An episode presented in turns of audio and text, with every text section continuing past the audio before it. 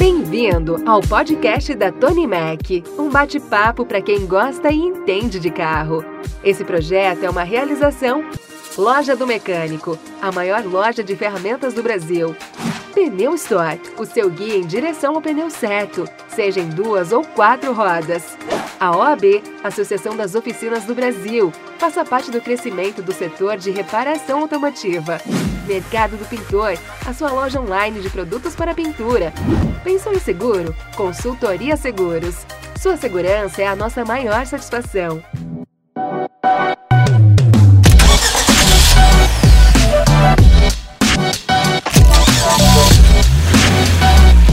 Fala aí, rapaziada que gosta do mundo automotivo, que, meu, tem gasolina nas veias. Hoje em dia é mais etanol que gasolina, porque os carros preparadão funcionam, vai melhor no álcool. Então, se você gosta do mundo automotivo, você não pode deixar de acompanhar esse podcast, que é uma...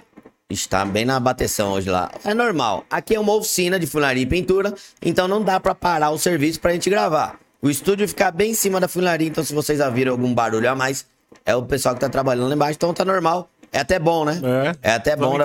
O pessoal tá, o pessoal tá trabalhando de verdade. É, hoje eu tô com um convidado que, meu, é, o- é o gigante do mercado de reparação automotiva. Arved Garage, que fica ali em Cotia, Vargem Grande. Vargem Grande, um pouquinho pra frente de Cotia. A gente se conheceu pessoalmente faz pouco tempo, pouquíssimo tempo. A gente se conhecia mais por mensagem, Uhum. rede social e tal. Mas era um cara que eu já queria trazer aqui, porque ele já fez alguns carros icônicos. Inclusive, ele veio com uma BMWzinha 80 e... 5. 85 linda, toda mecânica M3, você falou? Isso, é swap pra M3, toda restaurada, customizada pela gente. E tem umas, umas coisinhas a mais, né? Sempre tem. Dá uma olhada o que acontece. O Harvard vai se apresentar e eu vou deixar aqui embaixo marcado as redes sociais da oficina. Deve ter, tem Insta, TikTok, Facebook, Twitter. Tem Twitter e TikTok não. A gente Tá. tá. mais é Facebook, Instagram, alguma coisa do YouTube bem pouco. A gente. Eu vou deixar tudo marcado aqui pra vocês, mas Harvard, se apresente aí pra galera. Quem não conhece, vai conhecer agora esse cara, gente boa pra caramba. Fala pessoal, sou Arvid da Arvids Garage. É, tenho uma oficina de re- restauração e customização de carros. Fazemos pequenos reparos. Não é uma. Tony Mac, né? Que é Não, mas é. autofluxo, mas a gente faz algumas coisas assim, mais pro público entusiasta, assim. É até melhor não ser autofluxo, né? É, é e não é, né? Tem, tem ônus e bônus, né? Tem Sim. aquela. Tem os dois lados da moeda. Né? Mas a gente faz alguma coisa assim de, de coisa pequena, é, mais emergencial para o carro do dia a dia, mas não é o foco. O nosso foco é ser realmente uma oficina de customização. E como que entrou? Eu, eu gosto de contar uma cronologia, tá, pessoal? Uma. Porque muitas vezes eu vejo o pessoal de podcast entrando direto em assunto, mas tipo, de onde veio a pessoa? De onde veio o Harvard? Putz, cara, é, é, é, é simples e não é, né? É, tipo, eu sou um cara que começou a gostar de carro desde moleque, não é uma coisa de influência, assim, meu pai não tinha carro mexido. Você não tem alguém da família assim? Não, a gente, assim, teve, assim, meu avô foi funcionário da Volks por muitos anos, teve essa pequena influência, a Volks, eu acho que é uma, é uma, um marco muito forte que eu tenho que, muita, muita gente me relaciona muito forte com o Volkswagen. É, uma pergunta que eu vou fazer pra você, inclusive. Ah, legal. Porque a gente tem, assim, a- uma que meu avô teve essa, essa vida inteira dentro da Volkswagen, ele é- foi aposentado, ele tem até o, tem um quadro veterano Volkswagen dele, quando ele saiu nos anos 60 ali. E então, assim, isso meio que marcou também a, a minha história. Então, é um, é um dos motivos, eu acho que eu tenho esse vínculo forte com a marca, né? Mas não é assim, eu não sou um fanboy, aquele pessoal acha que eu, putz, tatuado Volkswagen e só vou mexer em Volkswagen, só vou ter Você Volkswagen. gosta de carro, você gosta do que tem motor. Gosto e gosto, sou eu eclético assim. Eu tenho uma Ford Ranger igual a sua, tenho, já tive Zafira, já tive. Então, assim, eu não tenho problema com marca e etc. Eu gosto de ter um negócio que eu acho bacana e eu acho bonito que combina comigo. Mas Sim. Volkswagen sempre vai ter um carinho especial pela história, né? E como surgiu o Harvard's Garage? Você. Como que você entrou no mercado automotivo, Harvard? Foi, cara, por incrível que pareça, foi desgosto contra as oficinas. É mesmo? Mas Foi. você trabalhava em outro. Traba... Eu sou formado em processamento de dados e design. Ah, e trabalhava na área ali, mas era moleque, né? Tinha um 20 e poucos anos. E eu tinha um carrinho que eu tinha comprado, tipo, comecei, eu usava o carro da mãe no começo, comprei depois que teve um golzinho G3 Turbo, que eu peguei em 2006, 5, G3 Turbo, 1.0 Turbo? 1.6 Turbo. Eu turbinei. Tá. Na verdade, eu saí de um emprego, peguei todo o dinheiro da rescisão e turbinei o carro. Aquela coisa mais inteligente que a gente faz quando é moleque, né? Caramba, a gente teve um papo bem parecido hoje num outro podcast que a gente gravou. É. Então, assim, a gente, faz, a gente faz essas cagadas na vida, né? E aí, comecei a mexer com o Gol, comecei a dar uns belzinhos e tal, aquela coisa. E comecei a fuçar porque, ah, toda hora tinha que levar no mecânico, toda hora tinha que fazer sei lá o quê. E aí você começa a mexer porque é necessidade, não é toda hora que o cara vai ter agenda pra você. Tem, né, e dá- às vezes não ficava do jeito que eu queria, pedia de um jeito e você via de outro. E aí acabei vendendo esse carro e comprei um Golf GTI duas portas, que era o sonho que eu queria. O GTI 90 e... 2000, 2000. Ah, o 2000, É, já é o segunda. Já, é, o quarta geração. É, do Gol, quarta geração. E o GT duas portas, que eu queria que fosse duas portas. Eu, não, eu acho que o Gol eu não teria vendido se ele fosse duas portas. Eu tenho essa, essa fascínio por carro duas portas, coupé, hatch, mais esportivo e tal. E aí acabei pegando esse carro e fui usando e tal. E sempre teve alguma. Ah, fazia um negocinho, mandava pintar um negocinho, ficava meia boca. Mais ou menos. Aí fazer sei lá o que não ficava legal. Eu falei, porra, se esses caras que normalmente o cara faz na, em casa, aprende por osmose, né? Aprendeu com o pai e tal. Faz porque eu que não tenho acesso à informação não vou fazer, né? E aí comecei a estudar, fui pesquisar, fui ler, fui fazer curso. Senai eu fiz, cara, só Senai eu acho que eu tenho mais de 12, 13 cursos assim, tipo, Porra. Fiz um monte. Isso quando? Quando você ainda tava no mercado de... Não, eu tinha De acabado de sair. não? já tinha saído. Eu saí Já- em 2007, foi o último trabalho registrado que eu tinha como negócio. Aí eu saí e comecei a mexer em casa, nos meus carros, fazendo.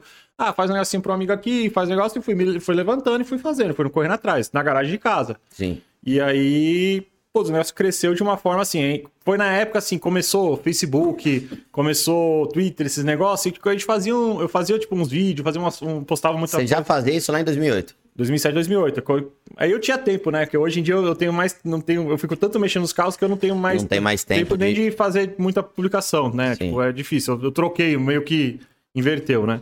E aí começou, o negócio começou a crescer, crescer, e em 2014 para 15, que já, já tinha dado 6, 7 anos naquele negócio, É. eu falei, tá na hora de abrir um negócio do mesmo, fazer sair do, da garagem e fazer virar uma empresa. E aí eu, eu tô até hoje. Então são, vamos dizer, a oficina existe é, de casa até hoje 15 anos já. E onde ela existe agora, que é um prédio, que é uma, uma empresa mesmo, com funcionário, CNPJ bonitinho, são oito anos, acabou de fazer oito anos. Sempre no mesmo lugar? Depois que você saiu da garagem de casa, já pro foi pra Vargem foi- Grande? Foi, já peguei, eu, eu já fui, eu já fui louco, né? Já peguei um prédio de mil metros quadrados ali. Mil metros quadrados. É, 680 de área fabril, de galpão. E mil de terreno. Mil de terreno. Eu já, eu já meti o, o, verdadeiro louco, né? Você vai, você vai, você é pra fazer, é pra, né? E pra galera que fica curiosa, a gente tá cada vez mais tentando focar em até um quadro novo que é o Tony Mac Visita, ou o Gui Visita, a gente não sabe até como é, o nome exato que a gente quer colocar, mas a galera gosta muito quando a gente vai nos lugares mostrar oficinas. E fica o meu compromisso, que eu já tinha tentado até marcar com a Arved, de eu ir lá e mostrar e gravar a oficina dele. Ainda mais que fica aqui próximo, fica É. até mais fácil. Vocês são super bem-vindos aí. Quando você quiser, é. Valeu. Obrigado por você aceitar o meu autoconvite. Não, mas tá já tá convidado pra. Ô, ô Arvid, e quais, quais foram os primeiros carros que você teve? Você falou do Golzinho, aí você pulou pro Golf, pro Golf duas portas. Cara, por incrível que pareça, eu comecei compartilhando uma Quantum Family que minha mãe tinha. Com ué, 18 anos, sei qual usa, qual da mãe. Tá, Ah, quanto, qual que era? Quadradinha ou a redonda? Era uma, é uma, é uma 96 Family Prata. Meu assim. pai tinha uma GLS I. Ah, que com teto, é legal Com pra teto. caramba. Era branco pérola? Não, era uma vinho. Vinho, ah, aquele vermelho bonito, é um vinho daquela cor. Lembro da cara um Os pouco. né? P600. Nossa, É, adorava é. aquele carro. Parecia É, uma- um Landau pra andar, Não, mano. era uma merda, né? De pre- frear Ah. e acelerar era andar mesmo. É. Vai, Aquele carro lá eu bati, bati umas 15 vezes. É mesmo? Ah, moleque, né? É que eu falo pra todo mundo, eu sei fazer carro, não sei dirigir. Meu negócio é. São duas coisas diferentes. Tem gente que nasceu pra ser mecânico e tem gente que nasceu pra ser piloto. Bati pra caramba, não. No começo da, da carreira de motorista foi feio. Mas. E depois dá quanto? Aí da quando? Gol? Aí tive o golzinho, comprei o G3, aí. Turbinei e tal, vendi e comprei o Golf. E aí daí só meio que acumulei. Não vendi mais nada depois disso. Você tem o Golf até hoje, não? O Golf eu tenho, 17 anos. 17? 2007 é. 17, 18 E anos. vamos falar então da garagem do Arvid. É, tem o Golf que eu, eu tenho, que eu tenho até hoje. Aí eu comprei. Depois, eu- em 2011, eu comprei uma Zafira que eu vendi ano passado. Por, quebrou o motor, tinha 400 mil quilômetros. Andei. Porra! Eu peguei ela com 18 mil quilômetros e vendi com 401. que é- Aí ela quebrou o motor, eu comecei a desapegar dos carros. Falei, vou vender tudo que eu, que eu tá acumulado, porque tinha muito carro parado e não tava nadando. Sabe? Quando a gente Sim. começa a juntar, juntar e não tinha É, nada. eu sei bem. Você Aí eu tô eu- com 12. Então, eu tava com 8, 9 e tal. Aí eu vendi a, a Zafira com o motor quebrado. Vendi. O que que eu vendi? Eu vendi o Golf GT, o meu segundo. o Meu irmão tinha um GT duas portas. Quando eu comprei o meu, Hum. meu irmão no seguinte comprou um também. E aí, bom, teve o, ele teve um sofreu um sequestro, teve uns traumas, tal, tal, tal, e ele quis mudar do Brasil e acabou só tal carro pra você. E aí por isso eu fui acabei terminando o carro que ele queria fazer. E eu acabei deixando o meu de lado porque eu tinha terminar esse carro, né, pra ele. E esse carro eu acabei vendendo ano passado. Então assim, é, os dois carros que eu. Eu nunca tinha vendido um carro, então, até tirando o Gol, que eu vendi pra comprar o Golf, e eu não tinha vendido mais nada. E aí eu fiquei 10 anos com carro, sem vender nenhum. Aí eu vendi os dois carros ano passado, eu até usei isso pra investir na empresa, fazer umas coisas, e aí. E o teu irmão, ele trabalhava junto contigo? Ele tinha também essa Sim. paixão por carro? Ele trabalhava na oficina? Sim, ele me ajudava quando era em casa, né? Ah. Quando eu fui pra oficina, ele já não tava mais no Brasil, já tinha saído, já tava Ele é o que, mais velho, mano? mais novo, ele é três anos mais novo. Né? A, gente, a gente faz tempo que a gente não vê que ele mora fora, ele mora na Nova Zelândia, fazem quatro anos que ele já não vem pro Brasil. Tá. Mas é pandemia, todas essas coisas, trabalhou muito, né? O preço das coisas, viagem é muito caro internacional. Né? E, e ele trabalha bastante também, ele tá lá focado no. Acabou de casar, um monte de coisa, a gente não conhece nem a esposa dele, assim, umas coisas loucas, assim. Mas é. Ô, Arvid, e como que a tua família vê essa tua paixão por carro? Porque você tinha uma vida estabelecida, você Uhum. fez uma faculdade, você tinha um trabalho, tudo.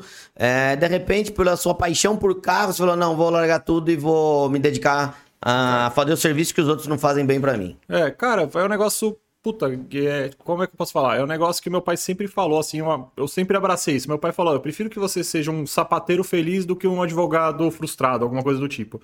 É, meu pai é alemãozão, então tem uns ditados Tá. em alemão que é mais ou menos isso. E então, assim, é um negócio que eu levei. Então, assim, meu pai nunca falou assim, ó, putz, você tá fazendo errado, você tá se afundando, você tá fazendo merda, ou puta, besteira ficar mexendo com o carro. Ele queria que eu fosse realizado, feliz. Né? Então ele falou, meu, faz o que você gosta e vai pra cima, uma hora dá certo. E eu levei isso, sabe? Então, eu acho que isso eu acho que é a melhor lição, assim, que. Com que certeza. Mano, tem um apoio desse, Uhum. principalmente do pai, que é, é geralmente a pessoa que cobra pra É. você é, financeiramente crescer, né? Sim, E, é, e ali era um tiro no escuro, porque Sim. você, você gostava de carro, mas você não entendia, É. ao ponto de montar uma oficina, né? Sim, é é coisa. Cara, a gente aprende todo dia. Não tem. Todo dia a gente tá aprendendo uma coisa nova, descobrindo uma coisa nova, melhorando. Você deve passar por isso e todo mundo passa. Eu acho que assim, ninguém sabe, nasce sabendo e, e- e sabe tudo. Então a gente tem todo dia esse aprendizado. E assim, é- são coisas que a gente vai evoluindo. Tipo, eu comecei com oficina sem nunca ter administrado ou trabalhado numa oficina. Verdade, você nem, nem experiência de trabalhar na oficina não, nunca tinha. tinha, porque eu, trabalho, eu trabalhei em escritório e falei, não, não sirvo pra trabalhar em escritório. Eu sou hiperativo, eu quero mexer, quero Você não fazer. aguenta ficar sentado atrás de uma mesa no não, computador. Cara, eu fico. Tanto que na minha oficina eu não trabalho atrás da mesa. O pessoal reclama, pô, você não responde WhatsApp, você não faz negócio. Cara, eu não fico, eu Eu fico. tô debaixo do carro. Eu tô, é, a mão preta toda, tava lá. ia falar, mostra, dá pra dar um zoom ali, Fernando? As mãos todas pretas. Tava embaixo do carro ontem e hoje ali tentando arrumar. A minha ranja aqui quebrou. Isso não é, isso não é milonga, não. ó. Mostra a mão de novo, vai dar até um zoom ali, ó. Tá podre, tá. Que é mão de quem tá trabalhando. A, a minha, a minha não dá nem pra dar um zoom, porque tem gente que fala, meu, você é o único mecânico que eu vejo que tem a unha limpinha e tal. Fala, meu, eu, eu não consigo colocar a mão na massa. Eu colocava a mão na massa nos meus carros quando eu fazia. Teve, eu lembro numa Paraty que eu terminei três namoros por causa do carro, porque de sábado e domingo eu ficava dentro da oficina. mas com o tamanho da estrutura, eu já É. parei de colocar a mão na massa, mas faz muito tempo. Não É, é tem que mais condição. Eu gosto muito de bola. Eu, meu, eu tenho oficina porque eu gosto de mexer com carro, né? Sim. Então, eu, assim, eu acho que é, às vezes é até errado, né? Às vezes, tipo, você ter essa. é, você, tipo, ah, eu gosto de, de churrasco, eu vou abrir a churrasqueira pra ficar comendo o dia inteiro, né? tipo, né, sabe? É, eu tenho oficina porque eu gosto de carro e eu gosto Mas de mexendo. facilita, né, Arvid? Porque, porra, se você trabalha com uma coisa, nem teu pai te falou um negócio legal. Eu prefiro um filho sapateiro mais feliz do que um advogado frustrado. Porque, meu, é- a vida é uma passagem, né? É, Se a gente não fizer alguma coisa que a gente goste, sim. a gente, meu, tá fadado a, É a pa- desperdiçar a vida, né? dispersar a vida, Não, exatamente. concordo. E assim, eu gosto muito disso. Assim, então tem os perrengues, mas eu não ligo tal perrengue. Porque eu tô fazendo o que eu gosto. Eu tô ali, eu acordo de madrugada, vou pra lá pra oficina ontem mesmo, 5 e meia, 6 horas da manhã eu tava lá e saí meia-noite. Porra, mas eu tava, eu tô no lugar que eu tô feito, tô fazendo. Vou de domingo, vou de sábado. Você, é, você é casado, tem filho? sim, tenho. Então, casado. mulher, então, mulher, Ah, Ela entende, a gente. Ela leva de boa porque ela vê que isso é, realização. é realização, eu tô indo atrás do negócio e eu- e ela, ela sabe que eu acredito nesse sonho, nesse. No, no onde, eu, onde a gente tá indo, né? Pro caminho que a gente tá trilhando. Sim. E ela ajuda nisso, ela, ela, ela é parceira nesse negócio. Ele tem uma filha de 5 anos também, pequenininha. Eu tô até entrando nesse lado mais pessoal, porque a, a primeira vez que eu conversei com o Arvid foi o momento que eu tava afastado da oficina por conta do problema que eu tive de depressão. E não sei como o Arvid conseguiu meu telefone e ele mandou uma mensagem pra mim. É, eu sofri algumas vezes na minha vida com isso, hoje eu me trato, me cuido, tudo. Tenho uma visão um pouco diferente e o Arvid me, meu, desabafou comigo que ele também já passou pela mesma situação. Sim. Então, dá pra você contar um pouco da, da tua história aí, Arvid? Claro, claro. É, acho que assim, a maioria das pessoas, né, tipo, tem o problema de falar, né? Tipo, depressão e doenças de, mentais, né? Tipo, a gente é uma doença mental, vamos dizer. Sim. É, essas frustrações, coisas que a gente vai acumulando. E assim, eu sofro com isso desde da, da juventude, assim, né? Uma coisa que é, é um. Eu tenho um problema de TDAH, dislexia, essas coisas. Eu tenho um problema de, de me expressar bem, eu tenho dificuldade de leitura, etc. Eu acho que é um dos motivos que eu sou muito melhor trabalhando dentro da oficina do que na administrativo, porque são, são processos diferentes. Eu não tenho a, a a calma ou a, a o, o, tato para fazer coisas, tipo. É, burocráticas, e chatas. É, porque não adianta, eu acabo me estressando, acabo querendo largar, eu acabo procrastinando. Sim. E aí esse, esse problema acaba girando uma depressão, porque você fica com aquela bola de neve, você fica se cobrando, se cobrando. E aí eu entro muito nesse fluxo de tem horas que eu tô em ápice de produtividade.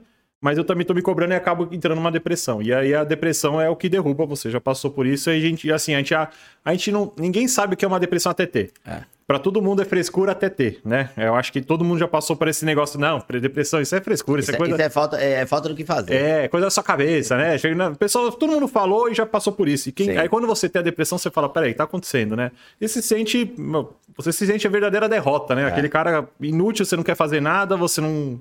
É horrível a situação, eu sei como é que é. E aí foi quando eu, eu vi o vídeo e falei, putz, o, o Juliano da Dimens que me passou, que já tive ah, Foi o Ju. Foi o Ju, cara, nota 10 também. E eu falei, pô, vou mandar uma mensagem porque o Gui, tipo, parece o cara que tá precisando de um, uma palavra de alguém que já passou por isso e a gente tem muita coisa em comum. Acho que é legal eu mandar um negócio. Tipo, eu falei, vou mandar e deixar. Se ele quiser responder, responde. Se não, eu, eu sei que também você tem que ter empatia ali na hora e respeitar o tempo da pessoa. Tem hora que o cara não quer saber de nada, não quer falar com ninguém e quer largar o mundo. Te na, te agradeci na época, te agradeço novamente. E eu entro nesse assunto que nem muita gente até me falou que aquele vídeo, aquele depoimento que eu vou deixar até no link aqui em cima, acabou ajudando muita gente. Ajuda. Porque tem muita gente que passa por isso e não sabe como enfrentar. Na verdade, eu também não sabia muito como enfrentar. É, eu, ter feito, eu ter feito aquele desabafo foi uma maneira de me ajudar. Uhum. E eu vejo tanta gente que comentou, deu é, comentário positivo e a gente entrar nesse assunto que às vezes é um pouco de um tabu, uhum. acaba ajudando mais pessoas Ajuda. também. Eu acho que tem que ser falado. Eu acho que a gente tem que falar dessa, disso, dessa doença que é a depressão, porque hoje é o mal do século que a gente fala, né? Muita gente passa por isso e fica com vergonha ou tem esse tabu, fica com medo que as outras pessoas vão julgar ela. É. Cara, não é você assim, acabou, aceita. E, e, e, eu acho que a melhor primeira coisa é aceitar que você tem. É igual, você só vai sair da depressão se você aceitar que você tem depressão e vai se tratar. É igual uma pessoa que é viciada em droga. Ela só vai sair da droga se ela quiser. É. Não adianta a família forçar, amigo forçar, sei lá o que, ah, vai lá na clínica, não vai. Não vai. Se o cara não quiser sair dali, não vai. É a mesma coisa depressão. Eu procrastinei muito tempo a, a, depressão, tentei empurrar com a barriga e você só, só piora a situação. Os primeiros sintomas, quando eu tive lá no começo, eram horríveis, assim, e você não sabe o que está acontecendo, você não. Né? Na hora que você acha um médico que pode te ajudar, uma pessoa que entende que já teve por isso e vai te, te caminhar nisso, vai ajudar pra caramba. Eu tenho o meu médico mesmo, me trato já mais, acho que 12, 15 anos, não sei, que é o mesmo médico, meu neuro é o cara que eu, hoje é, tipo, ele é cliente meu, é amigo meu e a gente. Gosta de umas lasanhas também? Gosta, ele? tem. Aí, aí, ele faz, dá, dá encosta do carro, arruma lá pra mim e tal. Não, arrumo, porra. O cara já virou a minha, a gente conversa de coisas aleatórias, quase não faz consulta mais, porque, mas é assim. É porque o cara me ajudou muito, assim, sabe? Assim, procurar um médico bom também, não vai pegar o médico mais simples, vai, vai procurar um especialista, vai procurar alguém para também que é importante, porque o cara também te encher, encher de remédios que você não precisa um monte de porcaria também não vai fazer bem.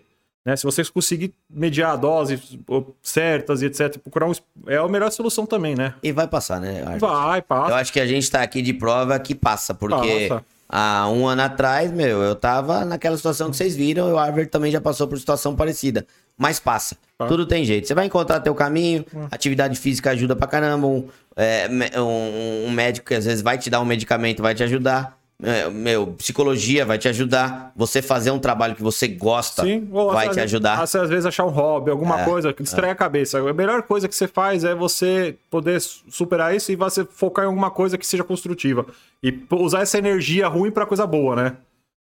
É. Exatamente. Se você focar em coisa boa, vai ajudar é. pra caramba. Você vai ter liberação de hormônio bom. É. Mas falado isso, espero que a gente mais uma vez tenha ajudado algumas pessoas. Vamos voltar pro foco. Vamos, vamos voltar pro foco. Vamos. O, o, mundo VW, então, foi. É, é o, o teu mundo predileto ou foi um acaso? Porque você começou com Gol, você foi com Golf, mas você gosta de carro. Gosto de carro. Eu tenho, eu tenho uma, uma coleção mental que eu quero ter de carros e me mistura marcas. Eu não tenho problema assim com marca. Pra...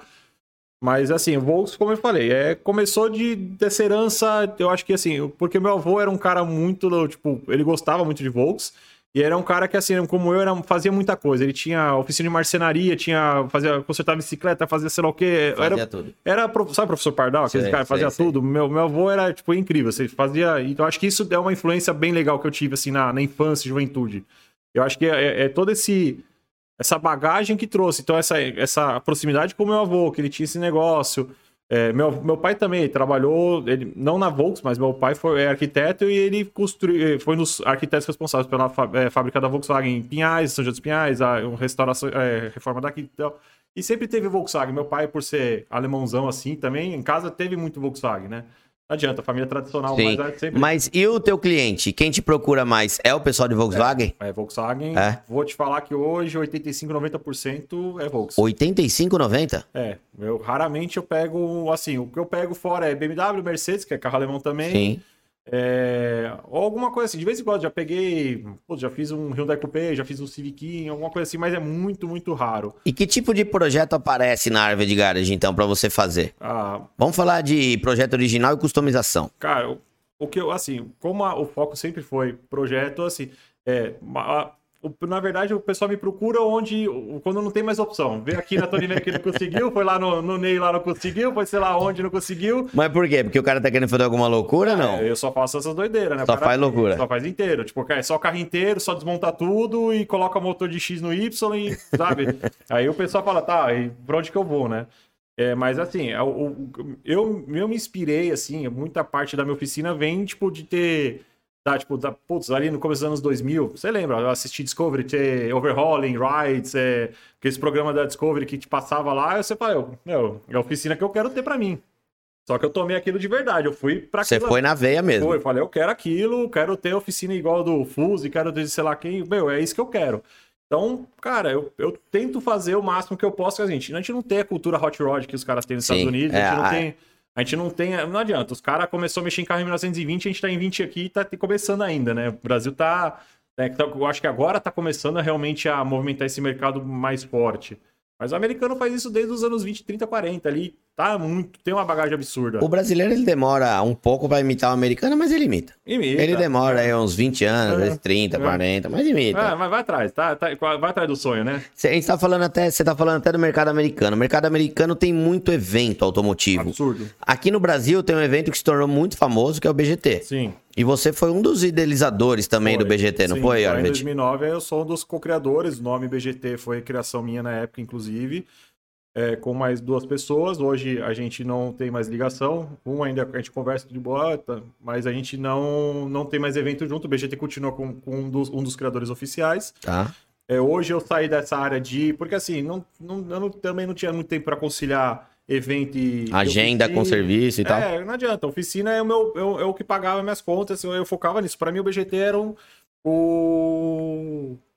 Era um showroom pra mostrar o que você Não, fazia. Não, nem isso. Era um, era um, vamos dizer, um lazer que eu tinha, um negócio que eu fazia fora, é um, uma diversão que eu fazia por hobby mesmo, sabe? Era o meu hobby, eu ajudar a organizar o evento, fazer um negócio e tal. Mas o, o foco meu sempre foi a oficina, era onde eu ganhava o pão, que eu tinha que pagar as contas, né? Mas o BGT não te trazia cliente? Não, não. Não trazia? Não, não, não, não traz. É engraçado. Você pode falar assim, engra... o, o, o cliente, para mim, vem hoje muito por boca a boca indicação de, de outro cliente. Tá. Então, assim, o, o cargo-chefe mesmo de indicação, normalmente é o, é o cliente indica outro. Ah, eu vim por tal pessoa. Ou, ah, eu vi o carro que você fez aqui, eu tô, é amigo meu, gostei, quero fazer um igual. É muito assim. Mas por, assim... Ah, eu vi seu carro, eu fui no evento e vi seu carro e tal, não é bem raro, assim, aparecer um cliente... Qual que é o significado do BGT? É Bubblegum Treffen. É, foi uma brincadeira que, por exemplo, é, no mundo Volkswagen tinha muita rixa dos carros modif- é, é, a água e ar, né? Certo. Então eu tinha ali nos anos começo de 2000, tipo, ah, não mistura, né? A água e o ar não mistura. É, é. Aí o que, que a gente foi, foi a brincadeira de bubblegum que é, é bolinha de sabão. Bola de sabão. Bola de sabão é água e ar junto. Sim. Então a gente fez essa brincadeira, porque ainda tinha um gumball, lembra? legal. Tinha o gumball rally? Sei. Então, que tinha os caras do Jackass e tal. Então, foi tudo uma ilusão juntando tudo isso, entendeu? Então a gente fez uma brincadeira, tipo assim, ó, tá misturando água e e tal, e, e juntar. E muita gente. Nossa. O Traffic é de muita gente. É, Treff é encontro em alemão, né? Ah, tá. Nossa, então tem o Bubble Gun e o Traffic em alemão. Caramba, que mistura doida. É, é um. Hoje, eu acho que até hoje ainda é um dos maiores eventos automotivos Sim, de, de né? Volkswagen, né? Sim. Ainda tem. Agora começou, eh, final de semana, inclusive, agora teve o Carrorama, que é, que é, um, é um pessoal que já não ia mais no BGT e queria um outro tipo de evento e acabou rolando esse evento. Então, são os amigos meus que organizam também. E aí eu fui lá dar uma força pra eles também, tava lá presente, foi legal pra caramba. Mas assim, eu tô sempre, eu gosto de dessa parte, né, de eu gostava de fazer parte do evento, mas chegou uma hora que não dava mais também pra fazer, né? Você achou, ó, o BGT, 14 anos. Esse ano vai completar 14 anos. Hum. Isso. Você acha, você acha que ele perdeu um pouco da identidade dele Sim, ao longo do sim, tempo? foi um dos motivos que eu me afastei também. Eu acho que perdeu assim. Eu sempre fui a favor de um evento mais light, mais simples e é, gratuito ou não pensando em gerar lucros. É, isso aí é uma das divergências que a gente tinha com os outros criadores. Hum. Eu sempre fui um negócio porque eu ia pela diversão, pela amizade, pelo. pe- Ah, aquele cara que você conversava em fora da internet ou você conversava nas redes sociais. Você conhecer ao vivo. É, você conhecer, com, com- trombar o cara, ver o carro do cara, conversar, isso era o legal, entendeu? Na hora que virou um negócio, eu acho que você perde um pouco o encanto daquela coisa. Foi que, um dos motivos que, que me A afastou. visão acaba sendo lucrativa e não é, de, de interação, né? Isso. Então, eu, eu acho que é o maior motivo da- de muita gente também ter se afastado do evento também. Mas ele não parou de crescer, né? É, ele cresce de... de, de Só que talvez mudou um pouco o perfil do público. Mudou, mudou bastante. Então é um dos motivos que, como eu falei, é- é essa parte do, da parte financeira, a parte do, do perfil do público afastou muita gente que é o pessoal que a gente ia lá pra conhecer, pra encontrar e rever, sabe? A maioria dos amigos mesmo que ia não parou de ir há, há anos já. Tem gente que não vai há mais 6, 7 anos. Eu mesmo parei de ir, eu acho que o último que eu fui foi no 8. 8 ou 9. Nossa, faz tempo já. então. Faz, faz. E você já teve carro que você fez e que foi premiado no BGT? Foi, foi. Qual que você teve? Carro de cliente teve alguns, já uns 5 ou 6, assim, bastante. Você lembra? Lembro, tem o Golf que, inclusive, estava no, no evento no final de semana, o Golf Azul, que foi capa da Full Power, que o Edu até, uma das últimas capas, acho que da Full Power impressa, se não me engano, o Golf GTI, É. que eu fiz, inclusive, eh, na garagem de casa. Foi o carro que deu uma puta alavancada, assim, é, que botou a gente em rede social mesmo, assim, que divulgou muita coisa. Esse carro tá com o mesmo cliente até hoje, eu acho que são 11, 12 anos que eu, eu construí sozinho, né? Porque na época eu fazia... Então, na garagem de casa, você fez, você fez tudo. Fiz tudo. Carrinho pintei, fiz funilaria, restaurei, customizei. Tinha prepara... Tem preparação também Tem, ele? É um, um- é um Golf GT 1.8 turbo com top 1009 forjado, tem uma turma KZ6, álcool, 300 cavalos. Tá. É um carro que montou, assim, e tá montado hoje. fácil, com 300 cavalos é fácil. Essa potência é pra um, pra um motor desse, né? É. Com 1009 forjado, É, não, é, é- tem, tem um fluxo maravilhoso. é Tem, o né? motor do Quindim. é, é um motor de... É um motor simples de, tipo assim, vem muito mais potência se quisesse. Sim. Mas é um carro que é assim, o carro tá montado há mais de 10, 12 anos e tá lá, anda, deu, deu partida, vem andando. Bateu, pegou e vai É. embora. Assim, é legal, é um, é um carro bem robusto, tá lá tá até hoje. É. Então, assim, eu aprendi muita coisa nesse carro também. Fiz, instalei a primeira suspensão naquele carro, fiz primeira pressurização naquele carro, fiz, sei lá. É de um cliente que tá com ele até hoje. Inclusive, ele não mora no Brasil, o carro tá guardado na garagem da minha mãe, onde começou e onde o carro foi construído. Sabe? Porque ele falou, não tem onde guardar, você pode guardar. Eu falei, achei o lugar certo, tá guardado. Onde ele nasceu, ele tá Pode- lá. Tá lá guardado. Então a gente vai de vez em quando tem um evento, eu pego o carro, vou lá, fui agora, como falei, no fim de semana levei, levei o carro porque é um carro icônico pra mim. Sim. Então tem assim, tem carros que foram. Ganhou, esse carro ganhou como melhor do evento, já ganhei como melhor porta-mala de suspensão ar no Golf meu, que era esse que era do meu irmão. E tem, eu não vou lembrar de todos, mas a gente teve. Aquele Golf colorido. O Arlequim. O Arlequim. Eu fiz o melhor, é, ganhou o melhor porta-mala, que eu fiz quatro cilindros, um de cada cor da cor do carro. É. É, aquele carro é bem legal, aquele porta-mala ficou bem bacana, um dos meus favoritos. É o que, tá, o que o V8 veio aqui, não é o que o Arvid fez? Eu tenho alguns montados, eu não sei qual que é. É um Gol. Hein, Fernando? Eu acho que é. A gente ficou conversando É ali o que embaixo. na Leandrini? Que pintou no Leandrini. É o que tem os quatro cilindros de porta-mala colorido, de cada É, cor. É, é. foi eu que fiz, aquele porta-mala. É, eu lembro que o V8, quando ele veio aqui. É que faz tempo que ele, a gente fez o podcast. Hum, É, cavalo. sim. É, é esse mesmo. É esse, né? Esse mesmo. Tava com ele. Ele tem um também, né? Ele tem um outro que foi feito em Curitiba, se eu não me engano. E você pintou esse carro na Leandrini, foi isso?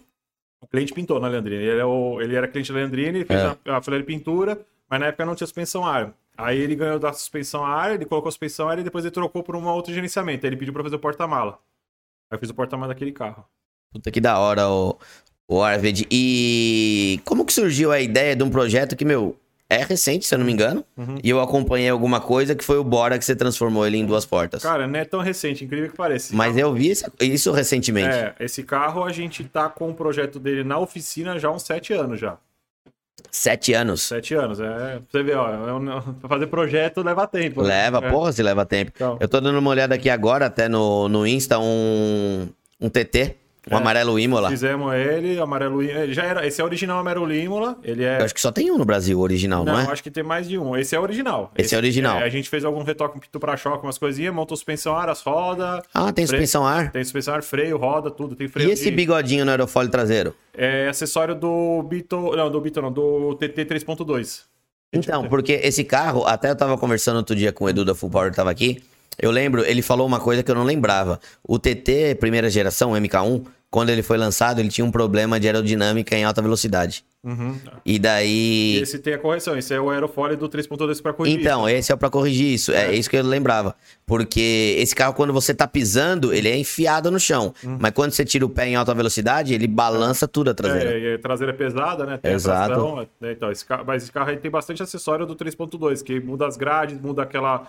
A da para-choque traseiro. Muda o para-choque dianteiro, traseiro também. Deixa eu ver se tem outra. Aqui não dá pra ver do na foto. traseiro, tá? mas tem um aplique do traseiro que é do que é colmeia, de, não é, ele não é liso igual o TT normal, ele tem uma colmeia de, de abelha assim na traseira. Ó, você não tem um para-choque desse dianteiro original lá não, perdido na oficina? Cara, tem que achar. Caí num golpe, caí num golpe, perdi 1.400 reais num grupo de áudio. Puta, velho. Comprei um que nunca chegou e não vai chegar. É. O cara tá preso e ainda me deu um golpe. Nossa, tá na Mas volta pro Bora, vamos voltar pro Bora duas portas. E aí, esse carro, o cliente me procurou anos atrás, falou: Meu, eu quero fazer, realizar. Eu Falei, eu, gosto dessas dores de cabeça, eu gosto de.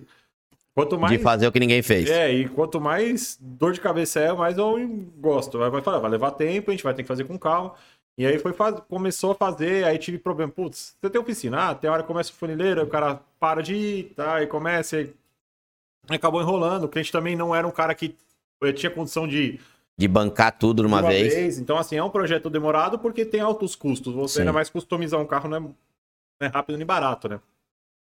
Então acabou é, arrastando por muito tempo, muito tempo ficou parado esperando é, movimentação do cliente e outras coisas. Então, assim, é, leva tempo, mas não é só a culpa da oficina ou do cliente, é, é, é o, o conjunto inteiro. É, épocas da vida e das É pessoas. complexo você fazer. é, o trabalho de, de oficina é manual. É. E o ser humano tem, Sim. meu. um- e ainda não é só uma, uma pessoa, né? São várias, e assim, depende assim, porque não depende só de mim como dono e só do cliente como dono do carro. Depende de profissionais, de terceiros. A gente tá aqui agora, a gente finalmente conseguiu fazer o vidro traseiro dele, que é um vidro sob medida. E aí o, a empresa, o. Qual o nome dele agora? O João, lá do Inglês, falou: Pô, eu consigo fazer, tal, tal, tal. Ele veio com a parceria, fez o vídeo pra gente, pra gente também divulgar a marca dele e tal. Falou: fez uma parceria legal, ele fez o vídeo pra gente, pra gente fazer um negócio bacana e botar o vídeo no carro, porque Sim. não, não tinha até então nem vídeo pra esse carro, porque é um carro customizado. E como que nasceu a ideia desse carro, o Arvid? Foi do cliente? É, o cliente já tinha. Eu já tinha vontade de fazer um, porque esse carro teve um projeto, um conceito da Volkswagen 97. É. Se eu não me engano, é. Eu não sei se é Jetta ou Bora CG Concept, alguma coisa do tipo. Eu tenho até a foto original de época, eu consegui a, a, a foto de concessionária, assim, tipo, do projeto. Tá. É uma, é uma foto, fotografia mesmo, papel fotográfico, é antigo pra caramba, 97, 98. Sim. E aí, e algum- algumas pessoas no exterior já fizeram. Então, existem carros feitos. É um carro bem Esse carro nunca saiu da fábrica da Volkswagen? Não, não, esse Era carro só um conceito. é um conceito feito em 97, 98, sumiu, acabou. E aí, nos anos no- 2000, ali com a popularização de fora e o cultura Volkswagen no exterior, algumas pessoas fizeram uma releitura desse carro. Hum. Então, existem, deve ter 15, 20 no mundo já feito. Tem, nos Estados Unidos tem algo bastante, na Europa tem alguns, eu sei que tem Nova Zelândia, Austrália, é, é difícil, mas tem, assim. Então, a gente pode, tem bastante. E aí, esse cliente falou, pô, eu tinha visto e tal. Eu falei, pô, você quis fazer também. E aí, a gente abraçou a ideia e fez, né? Então, a gente usa ali, no caso, é um, é um, é um Bora, mas a gente usa a porta de Golf GT das portas que são maiores Sim. e pedaço da lateral do Golf e o resto é feito à mão, né? A coluna C ali, Isso, não, e a- e a coluna B? a B é original do Golf. Que Então você corta ela, você joga ela mais pra trás. Tem, se você olhar no Instagram, inclusive, acho que tem até a foto do carro sem a coluna B. Ela toda arrancada, ela tem um vão aberto. O carro parece um. Eu recebi aqui, o Fernando mandou aqui pra mim a foto, mas na verdade a foto é o conceito da, Da Volks. da achou? Volks. Achou? Como é que eu coloco ela ali em cima? Eu nem lembro. Peraí. Ah, não. Não, peraí. Eu tenho que jogar o, Whats- o coisa pra lá. Ó, nem dá pra ver o que eu tava pesquisando, né? Cadê? Puta, fica bem na claridade, eu não tô enxergando nada. E fechei. Eu joguei só uma tela. Fernando, esse negócio aqui não dá certo. Essa tela, essa tela vai ter que ficar contigo. Jogar essa aqui de volta pra cá. Aí, jogo essa daqui. E joga essa daqui, ó. Isso, esse é o conceito lá de. É, CJ Concept, isso mesmo, tá vendo? Ele, é, esse é o conceito que a gente tem a foto e que a gente se inspirou. E aí. Tem foto no Insta dele no. no... Da, da oficina tem. Tem, tem? Pode você achar o Insta Deixa da. eu voltar aqui. Do que a gente fez. É, mais fácil. É, coloca o Insta barra Harvest Garage, tá? Já, já chega.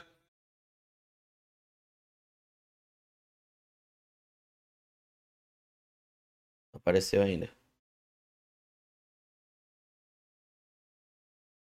Aí, por que, que aqui no teu computador não tá Aí, aparecendo? Aí, garoto. Eu ainda derrubei meu mouse ontem umas três vezes na, Ah. na mudança de lugar, o botão tava meio zoado. E, e o vidro traseiro, por quê? Você mudou até o teto do carro? É, não, na verdade o vidro, a coluna, o vidro traseiro, né, da porta, é, não tem, né? Então tem que fazer, porque a caída do. Ah, o, da, é, o traseiro, não o, o vigia Não, o traseiro. vigia é original. O vigia para-brisa e das portas é original. Vai Olha que vai ter. Vai, ixi, vai ter que descer, vai ver tudo aí. Ô, meu santo. Ah, é, tem que logar. É. Nem lembro coisa daqui.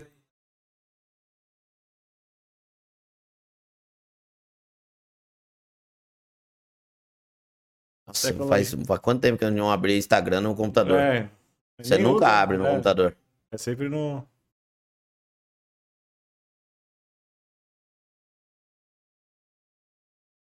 Rápido a internet, né? Aqui, Agora. vamos descer. Descendo que tem, tem bastante coisa. É. Você foi no SEMA do que? Do ano passado? passada, tipo, procurei lá que não deu pra gente se encontrar. Nossa, eu Aí, corri, ó, eu olha. corri lá. Esse aí é quando ele tava no Primer ainda. Tá. Aí quando a gente fez, tá vendo? Então a porta de Golf GT das portas que é maior. Sim. A lateral, se você for ver a coluna B e a lateral embaixo, até o caixa de roda é de Golf e a coluna C é feita à mão. Essa, Essa coluna é toda feita à É mão. feita à mão, ela é customizada inteira porque a gente teve que fazer o rebaixo do vidro para ser colado, porque Sim, o sim. Bora desce, né? É tudo, é tudo de Golf GT duas portas transformado para servir na calça do Bora. Porque o Golf sendo hatch, o vidro é quadrado. Você assim. tem a etapa de funilaria? Tem, tem Aqui? pra baixo tem. Tem- Vai aparecer. Você tá na tela aí, Fernando? Vai descendo que tá. Vai descendo. Vai aparecer ele lá embaixo. Vai... É, aí, ó, Voy- ele ali, ó. Voyager Aí, ó. Sport, lindo. É, esse a gente fez no interior. Ganhou o prêmio agora no evento. Lá na direita embaixo é ele, ó. Ali, ó. Aqui. ó. Tem até a foto que eu te falei, ó, do concept, ó. Aqui, ó. Até aqui é lateral de golfe, né? Isso, aí pra cima é feita à mão. Vai ter mais foto do lado. Se jogar pra direita, vai, eu acho que vai ter mais foto. Aí esse é o conceito, a foto que tá meio manchada, Sim. mas é aquela foto lá. Nossa, mas ele fica bonito duas portas, hein? parece, parece um M3, um negócio assim, um Nossa, coupezão, né? que coisa linda que fica. Das... Olha, nunca olhei o Bora com esses olhos. Muda, né? Nunca olhei o Bora com esses Aí olhos. foi quando a gente tinha terminado essa late- as laterais dos laterais da final. A gente colocou o teto solar, que o Bora dessa geração não tem. A Ah, gente colocou o teto solar e esse carro também tem tração de Audi TTS3 4x4. caralho. Montou a tração de tudo S3 e 4 e esse, vai- esse carro vai ter um motor 3.6 de Passat CC com câmera SG.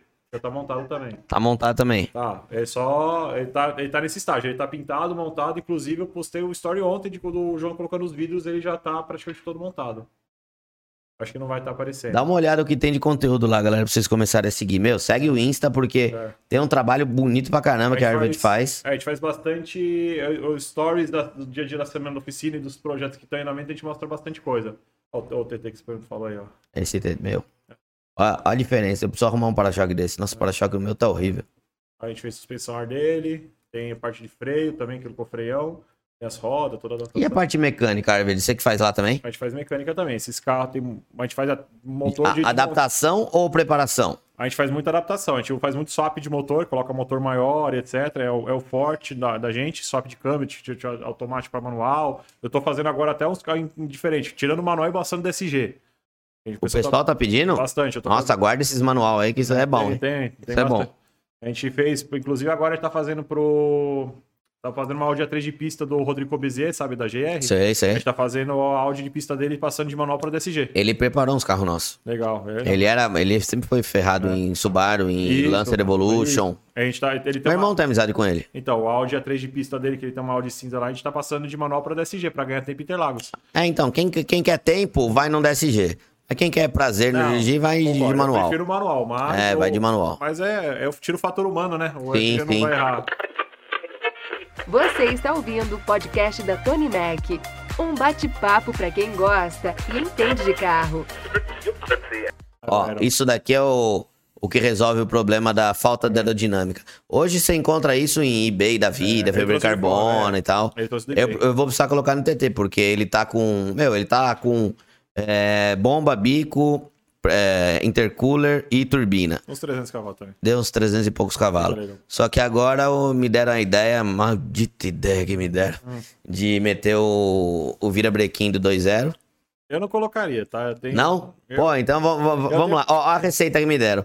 Colocar o vira do, do 2.0, do, do Bora. Sim, do Bora. É o vira do Bora 2.0, pistão e biela forjada pra chegar nos 500. Põe pistela bie- biela forjada, concordo. Ah. Monta, monta 1009. Por causa da RL do motor. Você vai, fa- faz as contas lá, vê, vê, vê qual que é da RL do, do, do Vira 2.0 lá pra ver se passa de 0,30. Corre risco de quebrar causa de vibração. Sim. Mas, mas aí tem, vai lógico, tem gente que vai discordar, a gente vai concordar.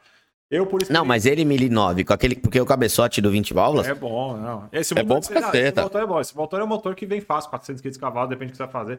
Troker monta. Tem gente que monta, mas tem também, tem gente que quebra, né? Então, mas assim, tudo depende do que você Não, vai fazer. tem, tem cupim pra tudo. É. Eu, não- eu nunca quebrei um carro e não quero ser. O primeiro. O Quindim não, quer, não quero que seja o primeiro a quebrar. Então deixa eu voltar essa tela pra cá. A galera depois vai acompanhar lá Pode um acompanhar. pouco mais trabalho do Arvid e eu vou voltar aqui. Isso. Tá tudo no lugar? Tudo no lugar. Eu fecho. Deixa eu voltar onde eu tava em tudo. Pera aí. Aí eu saí do coisa.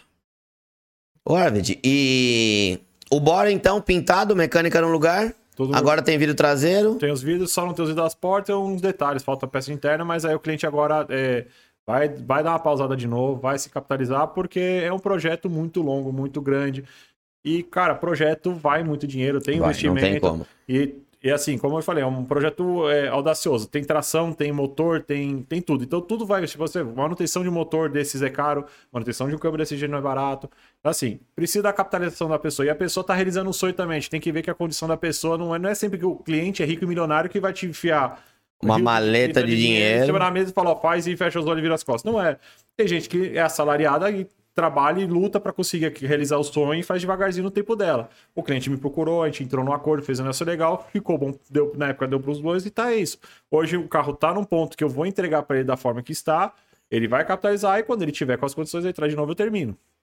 Mas, Mas você tem aquele tipo de cliente que chega de helicóptero, deixa a maleta de dinheiro, vira as costas, fala, meu, carta branca pra você. De- de- nesse ponto ainda não. De Mas- carta branca. De carta branca de falar assim, ó, Faz o que você achar que fica bom. ainda não, mas é que uma hora aparece um doido desse que eu não, não duvido muito. Meu, é, é, um, é um prazer tão grande, porque o cara dá, dá para você a responsabilidade de é, é, um, é, é- é legal, mas é desafiador. Porque ele dá pra você um carro, dinheiro, e você tem que fazer uma coisa que ele gosta. Aí, aí Mas- o, mas o problema é você descobrir o que ele gosta e acertar a mão, né? Então, meu, tem que ter uma entrevista com o cara É. toda, porque você tem uma responsabilidade enorme. Sim. Mas é legal porque, meu, você consegue colocar o seu toque no carro. Sim. Eu já montei alguns carros e já, já montei coisa que não ficou lindo, maravilhoso, concordo. Tipo, Ah, os mas- para-choque do TT que me enchem o saco, não sei quem Hum. aí, desde quando eu peguei o carro. Mas, mas não foi eu que fiz, eu comprei o carro desse jeito. É. Mas geralmente os carros que eu monto fica. Eu não faço muita É. customização, mas fica legal. Não, é, mas aí também tem, a pessoa tem que respeitar o gosto de cada um. Eu acho que assim, não é porque você não gosta que não é bonito. É, o bonito Exato, exato, outros, né? exato. Então, Ô, ô Arvid, você também já fez alguns trabalhos personalizados em alguns carros, né? É, eu lembro o último que eu andei foi o do. Do Barata, Chevy do Barata. Sim. Que você que fez o, A gente fez os emblemas. os emblemas, não foi? é, o acabamento do painel, console, a gente faz bastante esse, esses acabamentos, a gente é, parte de customização pequena também, né? A gente faz bastante esse trabalho. É, é mimo, assim, de. É, só pra- Mas é um mimo que faz dá uma puta diferença, Acho né? que deixa o ca- cara com o original, né? Você traz a- aquela eh, originalidade pro carro e fala, para, isso aqui tá customizado, mas o que que tá, É. o que que tá mexido? né? Será que tá customizado ou será que é original? É, então, a gente tem essa, essa, essa parte que, eu- como é o meu foco é customização, então até essas pequenas coisas eu acho que tem que ter um, um, um carinho ali, um detalhe, né? Sim. A gente faz muito, tem, tem impressora 3D lá na oficina, a gente faz peça em 3D. em Então, carbono, a- o, fibra. o Emblemas foi feito em 3D, não foi? Foi, foi, mas é, daí a impressora faz o trabalho. Faz só a peça, É, depois fazer o o trabalho. acabamento, você deixar com uma cara de peça plástica e com visual de emblema, é onde vem o, o- o trabalho manual que dá mais trabalho, que leva muito mais tempo, né? E você sabe, o trabalho manual é o mais caro, né? Sim. O, o, É difícil até de mensurar, principalmente quando é um projeto, porque que nem, pô, vem um carro aqui, é, meu, quanto você cobra pra pintar um para-choque? Aí você vê, pô, para-choque é duas horas, colocar e tirar, mais ci- é, três, quatro horas de pintura e tal. E pra você fazer uma customização ou uma restauração, que nem eu tô com dois carros aqui na montagem Uhum. de, de restauração. Pô, eu já coloquei e tirei, por exemplo, para-choque dianteiro umas 10 Então, vezes. e como é que você passa isso? Primeiro você contabiliza isso e como é que você passa isso pro cliente e o cliente é, é, en- entende e aceita o pagamento disso. É um dos motivos que a gente tá falando daquele, até daquele vídeo que você. É, não, eu vou perguntar porque o Arved, antes da gente começar, a gente tava batendo um papo, o Fernando levou ele pra conhecer a oficina, porque eu tava conversando com o Passarote, que veio aqui também, inclusive vai ter vídeo junto com o Passarote, e aí o Arved tava falando de um vídeo em específico, que eu vou deixar aqui no card, que foi quando eu cobrei, acho que uns 20 mil reais, se eu não me engano, deu de 19 e pouco. 19 e Foi. pouco de serviço pra fazer uma funilaria e pintura em um Civic SI. E muita gente me chamou de ladrão ali naquele vídeo. Mas o Arved tem uma ideia um pouco diferente daquele vídeo. Comenta aí, Arved. Cara, é- na verdade esse vídeo foi importante que eu tava no momento de, tipo. Sei lá, complicado que eu. Putz, o que, que eu tô fazendo? Com a oficina não tava bem. Todo mundo passa, tem altos e baixos, Sim. tem momentos que a gente quer largar tudo e fala, vou vender isso aqui, vou jogar, vou vou começar outra coisa, vou né, vender óculos na praia, vender coco, né? Montar uma pousada. Eu, sempre, É. eu já tive várias ideias de montar uma pousada. É, então fica lá, fica de boa na beira da praia, esperando É. que a gente, né? Então, Pode ser, vai aqui, né? Mas enfim, aí eu tava ali e falei, meu, preciso ver.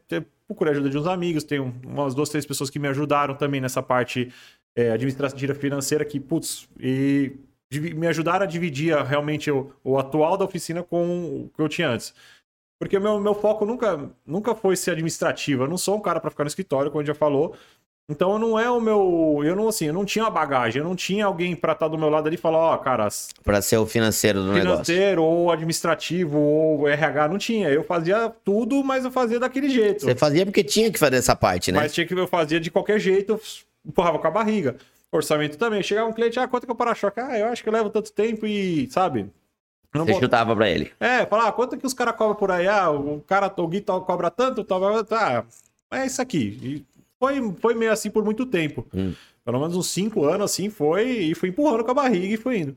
E chegou um ponto que eu falei, pera, eu tô fazendo errado, isso aqui tem que ter uma fórmula, tem que ter um, um- uma regra, tem que ter um negócio. E, cara, im- im- assim, impressionante como aquele vídeo apareceu na, naquela hora, assim, se você postou o negócio, aí eu acho que até o meu funcionário, o Mike, falou, pô, cara, olha o vídeo lá que o Gui postou também.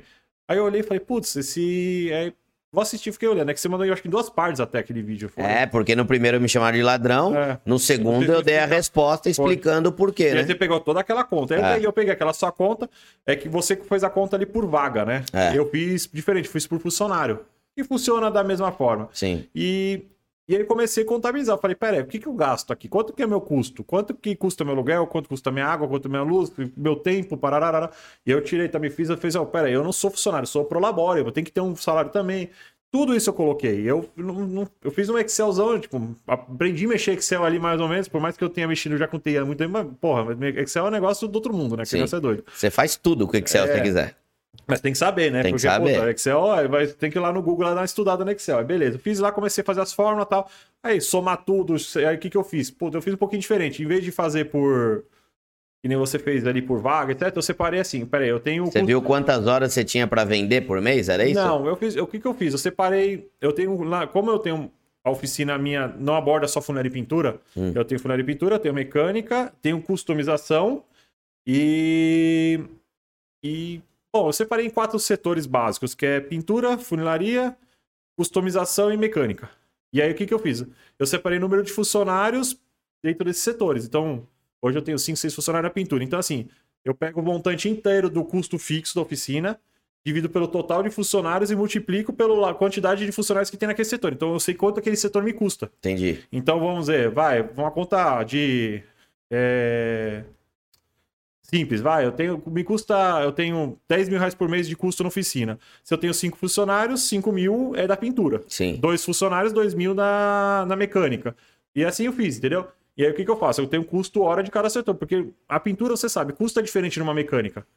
O, o, o, a mecânica usa muito menos material. O, o custo muito maior da. da o maior custo de uma oficina de fulano de pintura é o material de pintura. É, É, então- caro o material de Então, pintura. aí o que, que você faz? Você não pode colocar assim. Eu não posso cobrar o valor fixo e o valor hora da mecânica ou mesmo da Igual. pintura.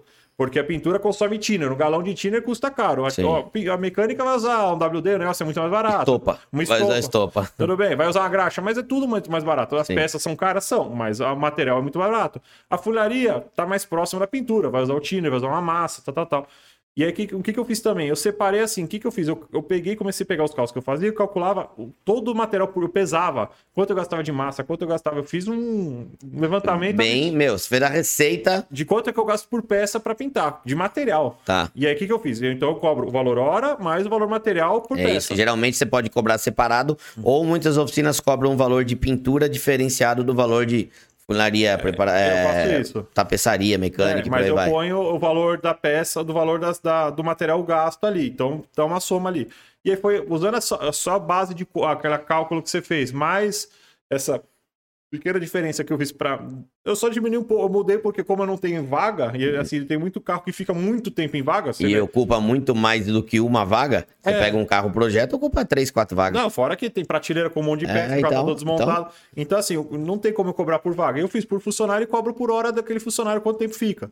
Mas assim, eu também tenho que fazer. Projeto a muito longo prazo, esse valor vai, eu vou diminuindo. Porque eu não posso cobrar o valor cheio do cara. Sim. Muito tempo que eu ficar parado, tal, tal, tal. Então eu tenho um valor fracionado ali também para não ficar no zero a zero. Mas isso. E quando o carro fica parado? O que, eu- que acontece? Que nem o Bora. É. Você falou que o cliente vai retirar e depois traz, porque carro parado não dá pra ficar, né? Não dá, fica, tem horas que fica. Tem carro que às vezes fica anos lá parado e é um negócio assim. Se você não combina nada com o cliente, também você não pode cobrar. Ah, Mas tem que cobrar, eu, eu cobro assim, tem um valor é, de estacionamento assim básico que dá, dá para colocar, porque tem que colocar que às vezes o cara tá parado esperando, ó, eu vou ficar três meses sem te, te poder mexer um carro. Ó, faz um, dá uma ajuda, né? Dá um, ajuda no metro quadrado aí, que É. o aluguel tá pagando ali todo mês, né? Isso não, isso não. A conta não deixa de vir porque não, o carro meu, aluguel, o meu aluguel é o mesmo todo mês. Então, assim, o carro tá ocupando ali 4, 5, 10 metros quadrados, tem que cobrar. Sim. Mas acaba, tipo, eu acabo colocando um valor ali bem simbólico também para não ficar no zero a zero, porque também tem que entender que, assim, a gente tá acreditando no sonho do cara e o cara tá acreditando no seu potencial. Então, tem que fazer um... É difícil você manejar isso para É. você é, chegar a ser um negócio lucrativo, mas também não ser um, um cara que vai roubar o cara, né? Tipo, pô, enfiar a faca e tudo. Você gostou daquele vídeo do Civic? Então tem. Eu já foi pro ar vídeo. O vídeo. Ô, Fernando, o vídeo da vaga técnica? Ah, é quando o pessoal vê esse vídeo, clica nesse outro vídeo, nesse outro card aqui em cima, porque a gente tá falando do assunto, claro, é um modelo de oficina diferente. Lá é muito oficina projeto, então o carro fica muito tempo lá. Aqui, geralmente, oficinas que trabalham com funilaria e principalmente com companhia de seguro, o carro custa muito dentro parado, porque tem que ter uma rotatividade muito grande. E eu ensino nesse vídeo a como você calcular o valor da sua vaga interna, porque a vaga dentro de uma oficina é diferente de uma vaga no estacionamento. A gente, no nosso mercado, a gente chama de vaga técnica. Uhum. Então eu ensino nesse vídeo, clica no card aí em cima e depois você dá uma olhada, uma Não, olhada lá. vou Se o vídeo do Civic você gostou, você vai gostar desse aí ah, também. com certeza. Esses, esses mais técnicos eu acho que são é legal porque pra gente que tem oficina, sempre aprende alguma coisa diferente e usa isso. Né? Por que eu falei, eu tô eu com oficina há 15 anos, quase 40 anos nas costas e tô aprendendo coisa todo dia. Você me ajudou pra caramba indiretamente. E eu gosto de dividir o conhecimento. A OB, por exemplo, é a Associação de Oficinas do Brasil, qual eu sou presidente, É. porque eu comecei a levantar essa bandeira. Não, então a gente oferece treinamentos exatamente para dividir um pouco de conhecimento. Tanto que eu já trouxe pessoas de outra oficina para vir aqui ajudar no. O primeiro treinamento foi de orçamentação. Uhum. A gente já teve é, treinamento de marketing digital para oficinas. O último treinamento foi de vistoria cautelar, né, Fernando? Eu acho que eu vi até os cortes do podcast lá, que, que não, eu tava até vendo aqui, eu acho que não é padronizado, né? Olha, essa parte. é uma Nem, bagunça. nenhuma, é uma bagunça. Não, é uma. É. É. esse negócio de vistoria, eu já teve amigo e cliente que já comprou carro que era capotado e não passou. Não sabia. Eu tenho, inclusive, um carro na oficina, uma restauração, tô terminando agora, de um GTI também. Tá três anos e meio comigo, que o carro, assim, passou na vistoria cautelar. Aprovaram lá em Fortaleza, o, cliente comprou achando que o carro era novo, Era zerado, chegou aqui em São Paulo, o carro era batido com longarina cheio de massa, tudo destruído, e não passou na cautelar aqui. Ele entrou em acordo com a, com a empresa, A empresa que fez a lá. cautelar, eles devolveram o valor, para que ele falou, eu vou consertar o carro, mas eu quero o dinheiro de volta, porque eu paguei pelo carro, não vale, eu acho que Acho que pagou 30 pau no carro, devolveram 17 pra ele. Falou, ó, Entendi. pega esses 17 mil e arruma o carro. Custou muito mais. Você sabe disso que muitas vezes, depende do modelo de carro, as peças não são acessíveis e baratas. Exatamente. E aí, a gente tá terminando o carro agora. Nas duas, três semanas devemos entregar esse carro. Mas teve que comprei longarina em concessionária. Imagina, longarina de um Golf 2001. Onde é que você acha esse concessionário? Nem vai, você vai ter que encomendar na Volks e esperar uma Não, porrada. Cara, achei uma em São Paulo e achei uma no Rio Branco, no Acre. Eu já, meu, eu, eu já achei teto de Amarok em Rio Branco. Eu Eu, te- eu, eu, eu paguei, acho que, meu, três pau de frete. Então, foi, cara, a gente conseguiu mais barato. Mas assim, essas coisas, sabe? Que eu, fiz uma pesquisa absurda de peça, comprei todas as peças. A funilaria do carro vai sair. Eu te- até eu, tá postado no Instagram da oficina nos últimos posts, com um golfe vermelho lá. Vai ter, eu tenho bastante vídeo registrado, a gente vai tentar editar um negócio pra postar também, pra vocês verem, porque o processo foi absurdo. Eu tive que cortar da corta-fogo pra frente, Nossa tudo, trocou a longarina inteira, até embaixo, porque a longarina era condenada, o carro era torto. E eh, hoje o carro tá zerado, alinhado, deu, gabaritamos o carro inteiro, fizemos, meu, eu tive que fazer ferramenta de alinhamento pra esse carro. É um, é assim, é um processo demorado, é mais assim. É, é um carro que é pra ficar com um visual original, não é pra ser um customizado. Um customizado você ainda tem liberdade de modificar de as coisas. modificar, né? Ah, eu quero anular isso, isso aqui, ah, essa chapa aqui eu posso fazer uma outra e tal. No original, não, você tem que respeitar até o acabamento do KPO, da, da solda. do- da- Então, assim, é um. é- por mais que eu já tinha mexido muito em golfe na vida, eu nunca fiz um tão extremo e ainda mais pro lado original. Original. Todo original. Então, é, foi um desafio, assim. A gente demorou muito tempo também, porque também tem que respeitar. Imagina, o cara pega, tem um, um baque desse, que ele compra um carro, toma um susto, não passou na cautelar, já, já tá lá bravo. E ainda, tipo, vai ter que investir bastante dinheiro pra Vai fazer- gastar mais ainda pra arrumar Ah, o que enganaram Sim. ele. É, então. Aí, o- aí os caras olham o seu vídeo acham que 19 mil é caro. Bem, o cara pegou 17 mil e não sobrou nada e ele tá voltando dinheiro em cima. Tá colocando em cima ainda. Ah, não. Hoje em dia você sabe o preço de uma restauração. é, não, caro, é caro. não tem como. É caro e tem que fazer bem feito, porque se você fizer uma barata, você vai estar rasgando dinheiro jogando fora. E faz de novo, né? Faz uma vez Ah, bem feito do que várias. Exatamente. Falando em projeto em customizado ou em carros mais originais e em desafios, Uhum. como que o Alfa do nosso amigo Barata foi parar lá também? Cara, é, é- é uma história legal essa parte da Alfa, né? Que eu... É uma Alfa GTA-M, né? Isso, é uma GTV transformada É, em GTV. É, é. uma GTV transformada em GTM. Ela é, uma- é um tributo a uma GTM. É, para quem não sabe, a GTV é aquela alfa clássica, com os farolzinhos redondos.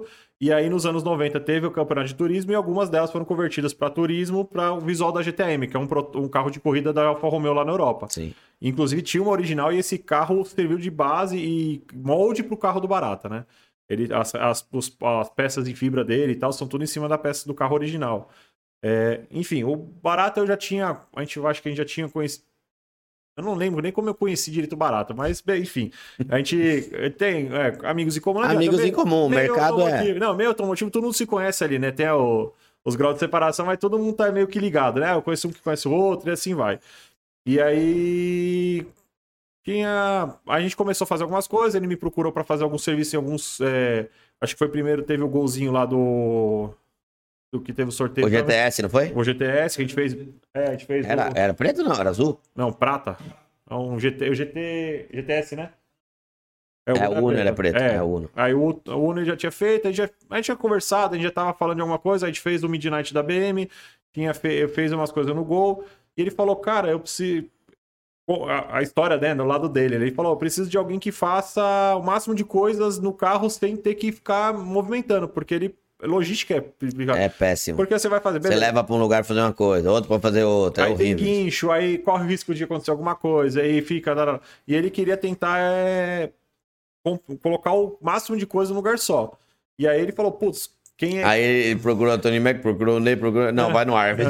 É, porque, porra, mexer com fibra de vidro, funilaria, pintura. É, Geralmente o funileiro corre da fibra. é, então, o- ninguém quer mexer com fibra, né? Ninguém quer mexer com Santo Antônio e reforço estrutural, porque é um negócio de responsabilidade. E vai, é assim. E aí, o, o que o Barata procura também, que a maioria das pessoas quer, é aqueles detalhes, aqueles acabamentos, as- as, tipo. é, como você falou, emblema customizado, etc. Então, assim, é- não é só você fazer a funilaria e pintura de um carro e É, monta tá as longe de ser isso. Porque lá ele quer, ah, eu quero que o vidro suba e desça, não com manivela, mas com uma tira de couro igual a Ferrari de tal ano que. sabe? Nossa, aquela que você. E, não, não é nem aquela de arrastar, é uma tira de couro que entra por dentro do vão da porta e Então, então, daí você puxa Não, é ela. pra cima e pra baixo, já viu? Ah, só pra É cima e pra baixo? um cinto de calça, só que ele tem uns grampinhos, você vai, o vidro desce e sobe pelo. é, Bem, bem louco, assim, o negócio. Mas sabe esse, tipo- esse- esses detalhes? Sim. Então, assim, quem. Assim, ele vai ter que, teria que levar um cara pra só desenvolver isso. Aí tem um Ah. cara pra fazer só funilaria. Aí ele falou: você faz? Eu falo, eu faço, eu faço tudo isso. Só, o que eu não faço é tapeçaria mesmo. Couro eu não. não Caralho, de onde esse barulho? eu, eu não tenho tap- tapeçaria dentro da minha empresa. Mas, assim, eu tenho uma empresa parceira que faz comigo há anos e. eu Vai bem pra caramba. É a única parte que eu terceirizo hoje praticamente na oficina, é isso e algumas coisas de corte laser e tal que eu preciso fazer fora, mas é uma coisa que eu quero trazer para dentro da empresa que vai me aju- ajudar muito. Hum. Tanto que hoje eu tenho centro de usinagem dentro da oficina, eu tenho torno, eu tenho fresa, tenho um monte de coisa É porque... porque você modifica muita peça, né? Então, e aí assim, é logística disso, porque assim como o cliente não quer fazer logística, para mim era ruim também. Porque imagina, eu preciso usinar uma peça que eu tô fazendo uma bucha de uma coisa lá. Aí eu tenho que sair da oficina, perder uma, duas horas, levar no torneiro, o cara Ficar fora da oficina, que daí não- as coisas que você vai deixar lá não vai rodar legal. Então, aí três dias pro cara fazer. Aí volta a peça, putz, tem que fazer um ajuste.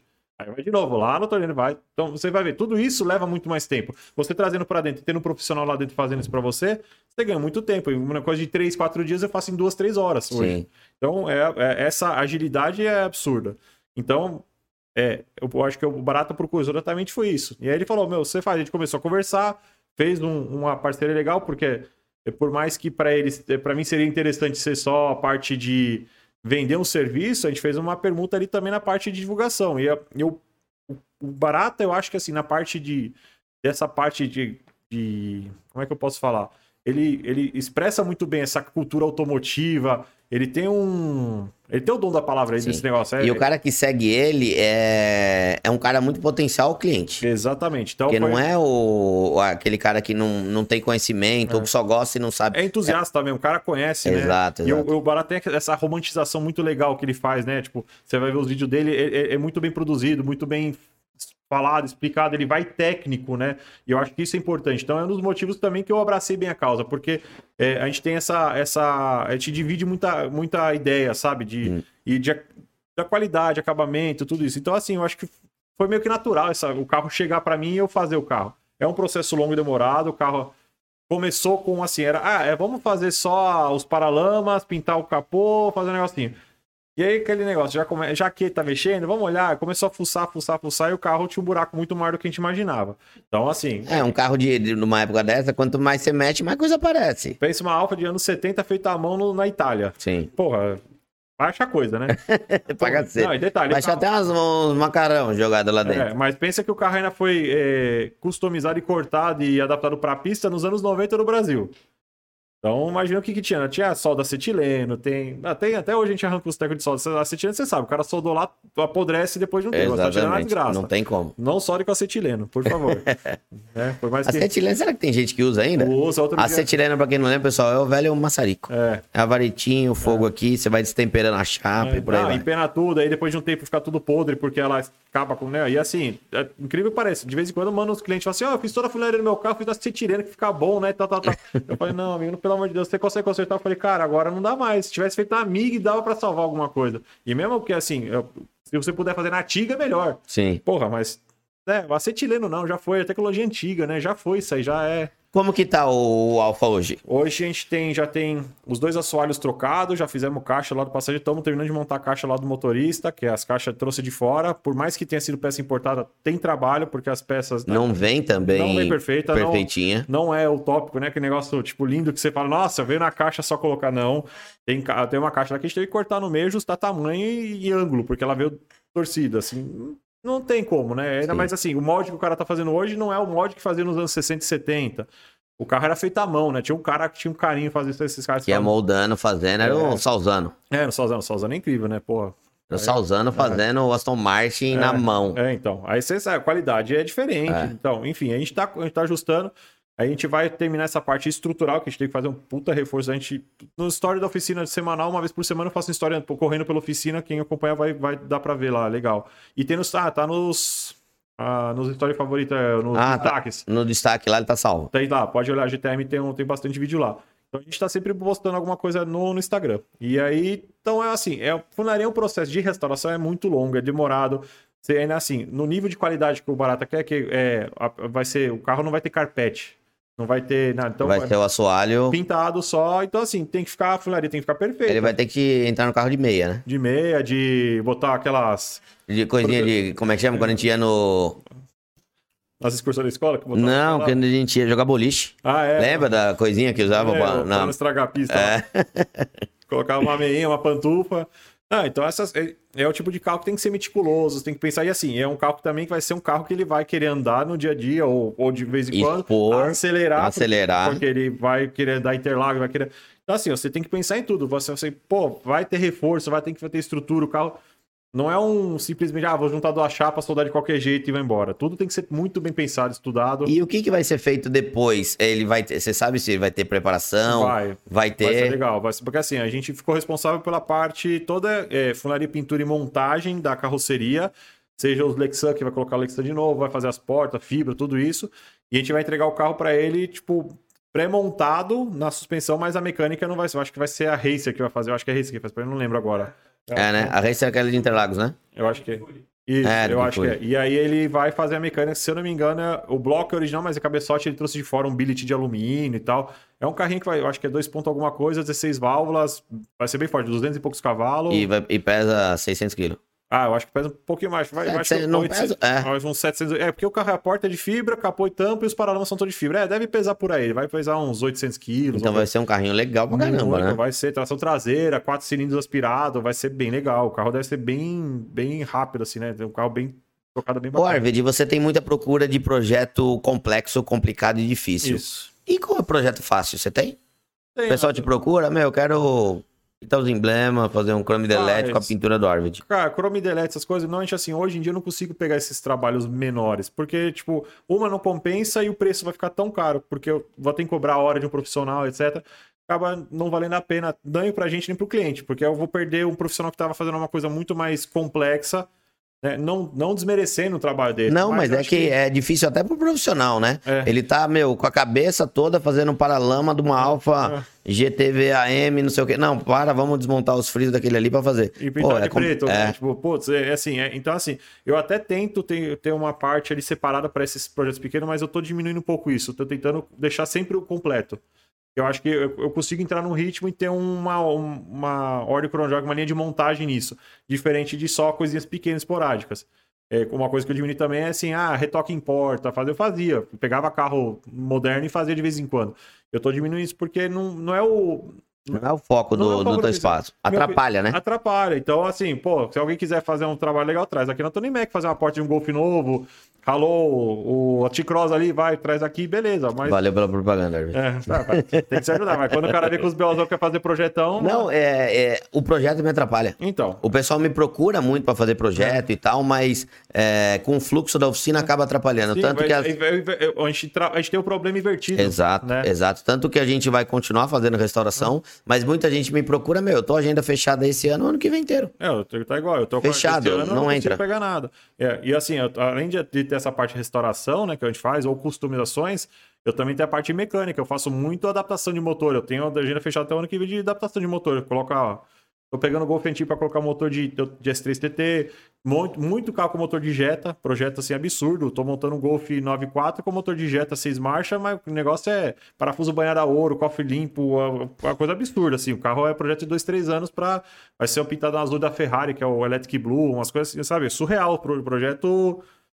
É, tem polinho como um Polo mo- 2010 com motor de Golf GTI. Tô fazendo com o Robinho lá da Medium uma Saveiro do- G6 com motor de Jetta GLI 2022. Você já montou uma Saveiro com motor na caçamba? Não. Eu sou doido pra fazer. Isso é legal. Eu sou Agora, doido pra eu gosto fazer. das doideiras assim. Eu gosto Um VR6 ou um, um V6 2.7 mas na É, eu traseira. Eu tenho uma Saveiro Summer aí. Aí, ó. pra Já vamos conversar. Vamos. Tinha Já uma, vamos tinha uma nos anos 2000, você lembra? Uma G3 amarela com três motores? Tinha um na frente e dois atrás? Você chegou a ver esse carro? É, de- Eu não lembro, acho não lembro que disso aí não. Eu só tinha uns vídeos dela esporádicos.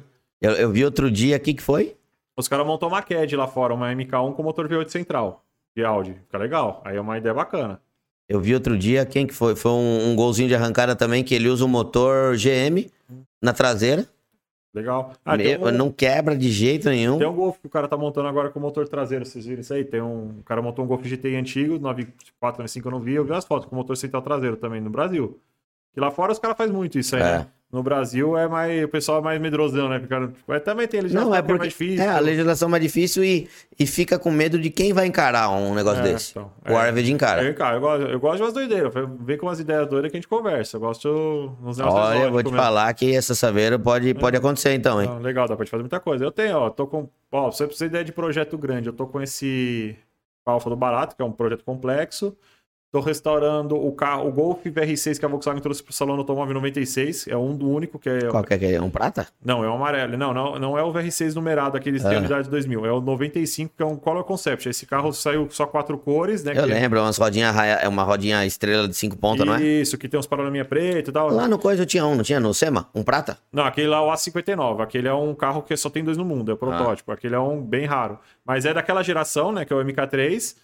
Mas esse carro é. Esse carro no Brasil é o único que é o amarelo. Tem um amarelo só dele. Vieram. É, Color Concept. Lembra quando os golzinhos bola saiu o GTI? Que tinha um banco com o miolo da cor e tal? Sim. Os Golf Color Concept tinha esse, esse, visual. Então, esse é o amarelo com o miolo dos bancos amarelo. Então, no Brasil veio o amarelo, dois azuis, o vermelho e o verde, se não me engano. O verde não veio, veio o preto. São, eram cinco cores que tinha no catálogo. E a gente teve um, é, um de cada, tirando o azul que tiveram dois. Um dos acho que deu PT, alguma coisa do tipo. Aí esse amarelo foi, foi perdido, não tem mais esse carro. Tem foto dele em 96 no salão. E a gente tá restaurando esse carro porque um amigo meu comprou e tá restaurando com a gente. Eu tenho um Corrado VR6 que era do meu pai, que a gente tá restaurando também, que é um carro bem raro. Que, Volks... que motor que é? Um que... VR6. Não, que, que cor que é? Um vermelho? Não, ele, é, ele era preto e eu tinha preto. O tá. meu pai era do meu pai, pandemia, meu pai ficou, teve que descapitalizar, vender o carro. Para um cliente, a gente tá restaurando esse carro para ele. A gente tem. O que, que, mais eu tô restaurando? Eu restaurei um Fusquinha agora recente. Eu nunca tinha feito um Fusca, um Hercules, mas eu vendi o carro. Fusca, eu gosto de fazer Fusca. É, eu nunca tinha feito. Eu então, acho ele até mais fácil do que Gol, é, do que essas coisas. É, eu gosto de fazer ele, é mais, ele é mais permissível. Eu acho, é. Ele acha fácil. Você vai lá nesse Triguaru, compra as peças, outros fornecedores, acha muita coisa. É muito legal. Eu gostei bastante, foi um negócio bem prazeroso. Eu não sei, é que eu acho que o Fusca, você vê tanto Fusca destruído, que quando você restaura um, ele brilha os olhos é, de um jeito assim. É, é legal. Fora do e o meu vai ficar na lata, vai ficar igual o Sarranjo, porque ah, o cliente, vai ser o cliente metal? comprou e falou: Eu quero na lata, eu quero deixar. Eu falei: Legal, pô, já tá. Eu fiz a, eu fiz a finalidade toda na TIG, então você não vê as emendas de solda. Sim. Ficou, eu fiz, como era meu carro na época, eu falei: Eu fiz, fiz pra mim. Sabe, fiz aquele negócio Sabe, eu fui, eu nunca tinha feito um Fusca. Pô, engraçado, né? Você fala, nunca fez um Fusca, né? Mas, pô, foi legal, eu gostei bastante. Eu meti muito, fiz muita parte do foi eu que fiz mesmo. Eu achei, foi bem gostoso, assim. Então, mas eu tenho aí, projeto complexo, tô restaurando uma outra BMW 30 igual aquela, só que a restauração, a placa preta, é uma toda original, então é uma responsabilidade maior, é um projeto complexo. Tô fazendo aquele Golf que eu te falei com motor de jet, tá tudo customizado, tô fazendo polinho. Tenho, aí tem assim, eu faço muita. O que eu pego também, que o pessoal corre muito, é manutenção de carros fora de série. Polo GTI, 30 unidades no Brasil. Eu pego manutenção. É, Audi S3 e TT, não tem quem mexa na parte de tração, Haldex, mecânica.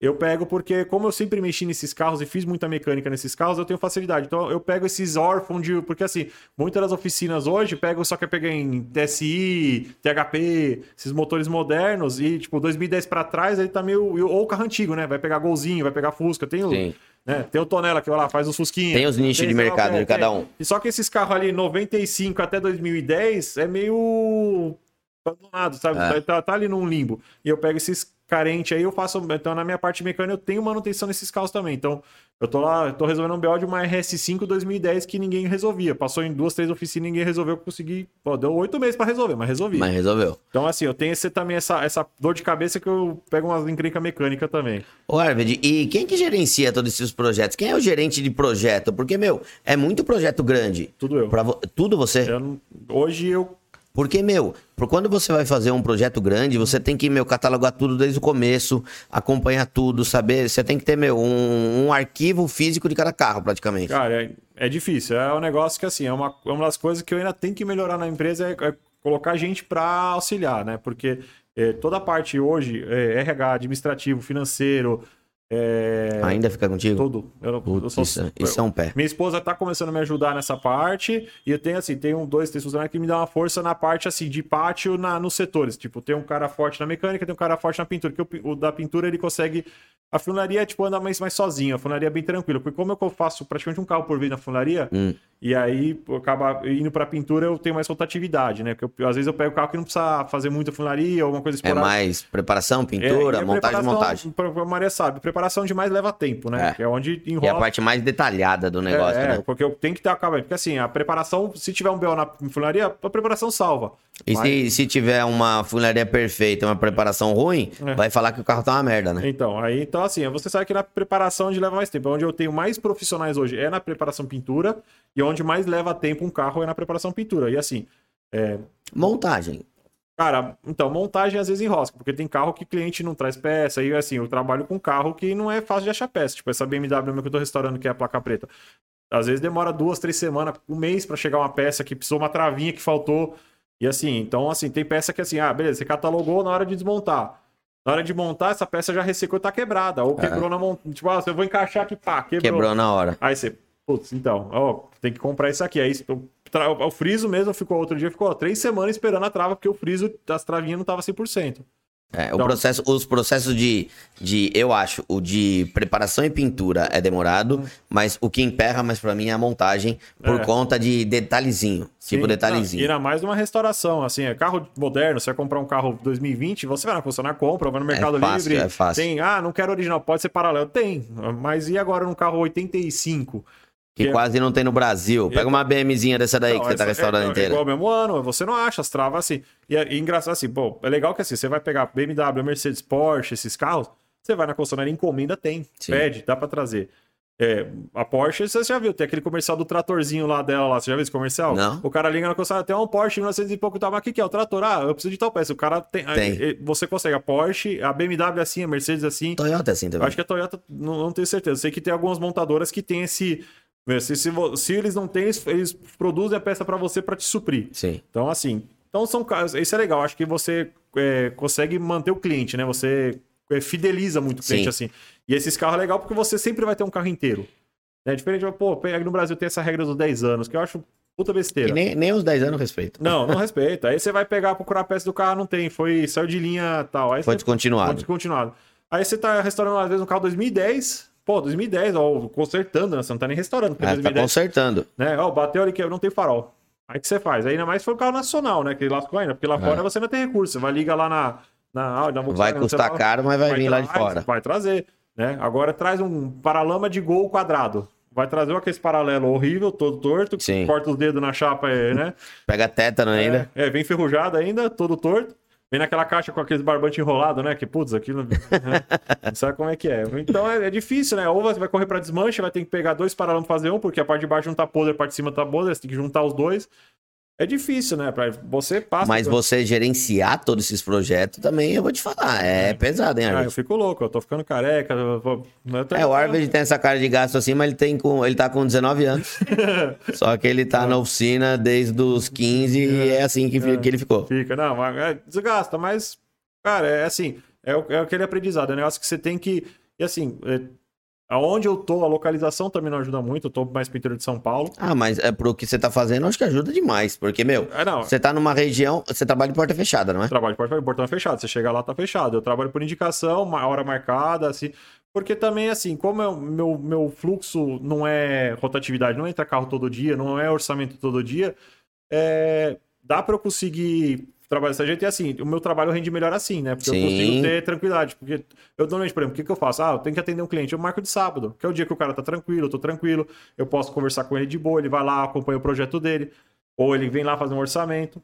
Né? E aí, durante a semana, o portão fica fechado, raramente aparece alguém Produzir. só produção. Bora produzir. É, eu, pra, pra mim foi uma solução fácil. E Isso, eu- isso é uma coisa que eu comecei desde o primeiro dia, Ah, isso é maravilhoso. entendeu? Porque Isso é eu- maravilhoso, porque tem um fluxo de gente passando, entrando, orçamentação. Quando você vai ver, meu, você passou meio dia, É. não você não fez- fez o que precisava fazer. rendeu. Eu já, Não fez eu- nada. Então, eu tenho dia que assim, eu, eu já não rendo porque eu tô fazendo um monte de coisa e não, não faz nada direito, né? Então tem esse problema. É uma parte que assim, hoje minha esposa tá começando a me ajudar nesse, vai tá me ajudando na organização principalmente administrativo, financeiro administrativo, que é uma área que eu tenho muita dificuldade e tô conseguindo agora, você vê, tipo, o seu vídeo lá saiu dois anos atrás. Foi. Um ano e meio, sei lá. Foi, dois anos. acho que já Dois anos.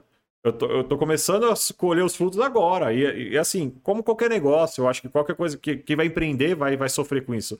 Não é um negócio imediato. Eu abri uma empresa, vou ganhar dinheiro, vou ficar rico e virar patrão. Tá, tá longe, tá longe, né? né? Você sabe como é que é. Eu já trabalhei ano inteiro tendo prejuízo. Então, eu De trabalho. janeiro a dezembro tendo prejuízo. Gui, eu vou te falar, eu tô oito anos como empresa. Eu tô começando a gerar lucro agora. Eu botei dinheiro, assim, minha esposa trabalha, ajudava, botava dinheiro pra dentro. Porque senão não vira. Assim, Sim, e assim, sim. acreditar num sonho. E assim, ainda mais no negócio. Eu não tô falando, tipo, é, fosse uma oficina, eu acho que é, no padrão que vocês têm aqui de trabalho de seguro ou de negócio, eu acho que é um pouco mais rápido. Né? Porque é, é um negócio, é um- é um- é Você tem uma rotatividade maior. Rotatividade. Você vai aprendendo as coisas mais rápido, porque Sim. acontece as coisas mais Sim. rápido, né? Agora, por exemplo, tenta você acreditar no sonho de fazer um negócio que é, por exemplo, não tem precedente aqui, não tem, assim, eu não consigo no Sebrae ou no Senai falar, então, como é que funciona uma oficina de customização de hot rod americana? Como é que eu, como é que eu gerencio isso aqui? Não tem, não existe. Assim, você vai no Sebrae, ou vai no Senai, ou qualquer coisa, eles vão te ensinar aqui, ou montadora, ou oficina de Sim. bolsonaro. Beleza, vai ter um curso, vai ter alguma coisa. Mas vai fazer o que eu tô fazendo lá. Não tem, não tem assim, você vai falar assim, quem faz isso? Ah, tem três, quatro caras que tá fazendo isso com você e faz de forma completamente diferente. Né? Tem os caras que já estão. Pega o Batistinho, o pai dele já tinha oficina, ele já tem uma bagagem, ele já tem um. O pai dele tem oficina até hoje. Tem, o seu Batista, tá, legal, mas você vê, é, o cara tem uma bagagem, o pai dele já ensinou como ele trabalha, ele já sabe como fazer o negócio dele. Né? Ele já tem o, o- ciclo de, de cliente, já tá fidelizado. Eu tô começando a fidelizar meus clientes agora, eu tô começando, tipo, eu sou um cara novo, eu tô começando agora, entendeu? Eu tenho um gap de, de idade com um Batistinha muito maior, né? Ele é bem mais velho do que eu, ele tem, o que eu falei, tem o bagagem. Você já tem o bagagem do seu pai, já tem os clientes fidelizados Eu, também. eu nasci dentro da oficina, né? Então, eu não, eu comecei a oficina com 20 e poucos É. anos. Eu fui decidir ter oficina a 27 anos de idade, sei lá, 25. Porra, então. Mas é uma coisa que você acreditando e se dedicando e investindo, Sim. você consegue colher resultado, né, Sim, eu- tanto que eu. É tô- até um recado pro pessoal que pensa em investir e fala, meu, vou investir, vou investir e no ano que vem eu já vou começar a ganhar dinheiro. Não vai. Não vai, né? Mas não desiste, cara, porque o retorno vem. Sim. Você vai começar a colher os frutos. Hoje, assim, eu tenho, eu tenho empresas parceiras legais, eu tenho puta equipe, cara, não posso nem falar. Meu time lá, o pessoal são 15, tre- não, hoje 13 funcionários sensacionais. Eu não posso falar nada, os moleques que vestem a camisa gosta. É, E, cara, tipo, a gente tá começando a colher os frutos agora, entendeu? Mas assim, você vai ter que botar dinheiro do bolso, vai perder fim de semana, você vai abrir. Vai, perder noite, vai, vai perder perder um monte de coisa. vai perder, vai, às vezes vai perder uma saída, um passeio com um amigo, vai perder algo. Você vai ter que abrir mão, você tem que escolher o que, que você quer fazer. Você acredita nesse sonho, vai pra cima. Você tem que realmente acreditar, ter a confiança e saber que aquilo vai lá na frente, vai te dar retorno. Sim. Agora, se você ficar, ah, putz, deu seis meses, não, não, eu fechar, desistir, Você não vai conseguir, não vai dar certo em nada na vida. não vai. É, eu tenho o que eu falo. É, é diferente, é o que eu falo pra muita gente, o pessoal brinca, fala que eu sou teimoso. Não, eu sou persistente, é diferente.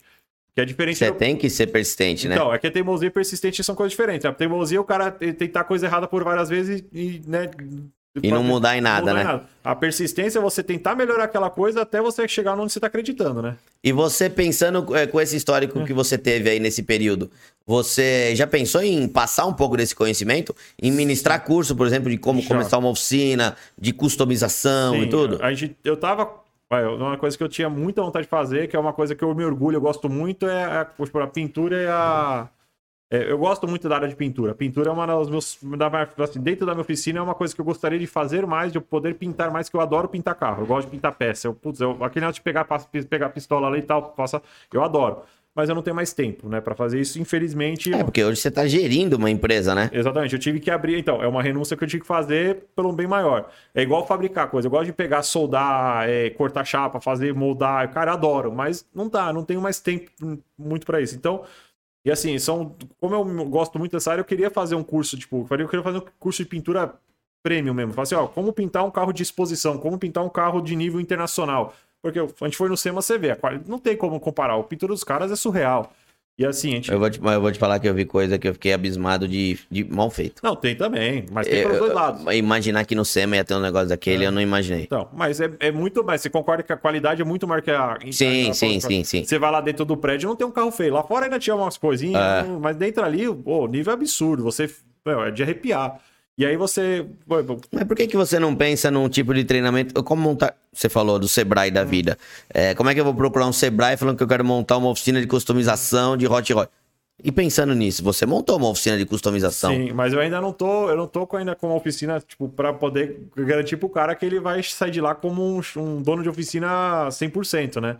Eu acho que eu tenho, a minha tem que estar tá, pelo menos andando bacana para falar, Sim. opa, peraí, eu tenho que estar tá confiante que eu vou passar pro cara e o cara não vai quebrar a cara também, porque eu não consigo, eu não, eu não sei vender um negócio. Uma coisa que você que não, que não acredita, né? É, então, Ou que você é ainda não colheu, é, né? Exatamente, eu tenho que ter a certeza que o negócio tá fluindo, tá legal e falar assim, opa, peraí, essa receita aqui, tipo, pode ser que para mim dê certo pro outro não, mas é uma receita que funciona, que tem um caminho, né? Então, assim, é, fazer isso é uma ideia. Eu queria fazer, tipo, eu já pensei na uma pintura, mas tem muita gente fazendo curso de pintura, tem muita coisa de pintura já. E fora o tempo que você vai perder para perder não, mas você vai investir tempo, né, para você. Tempo que eu podia investir numa coisa que seria mais construtiva ou que traria um retorno maior.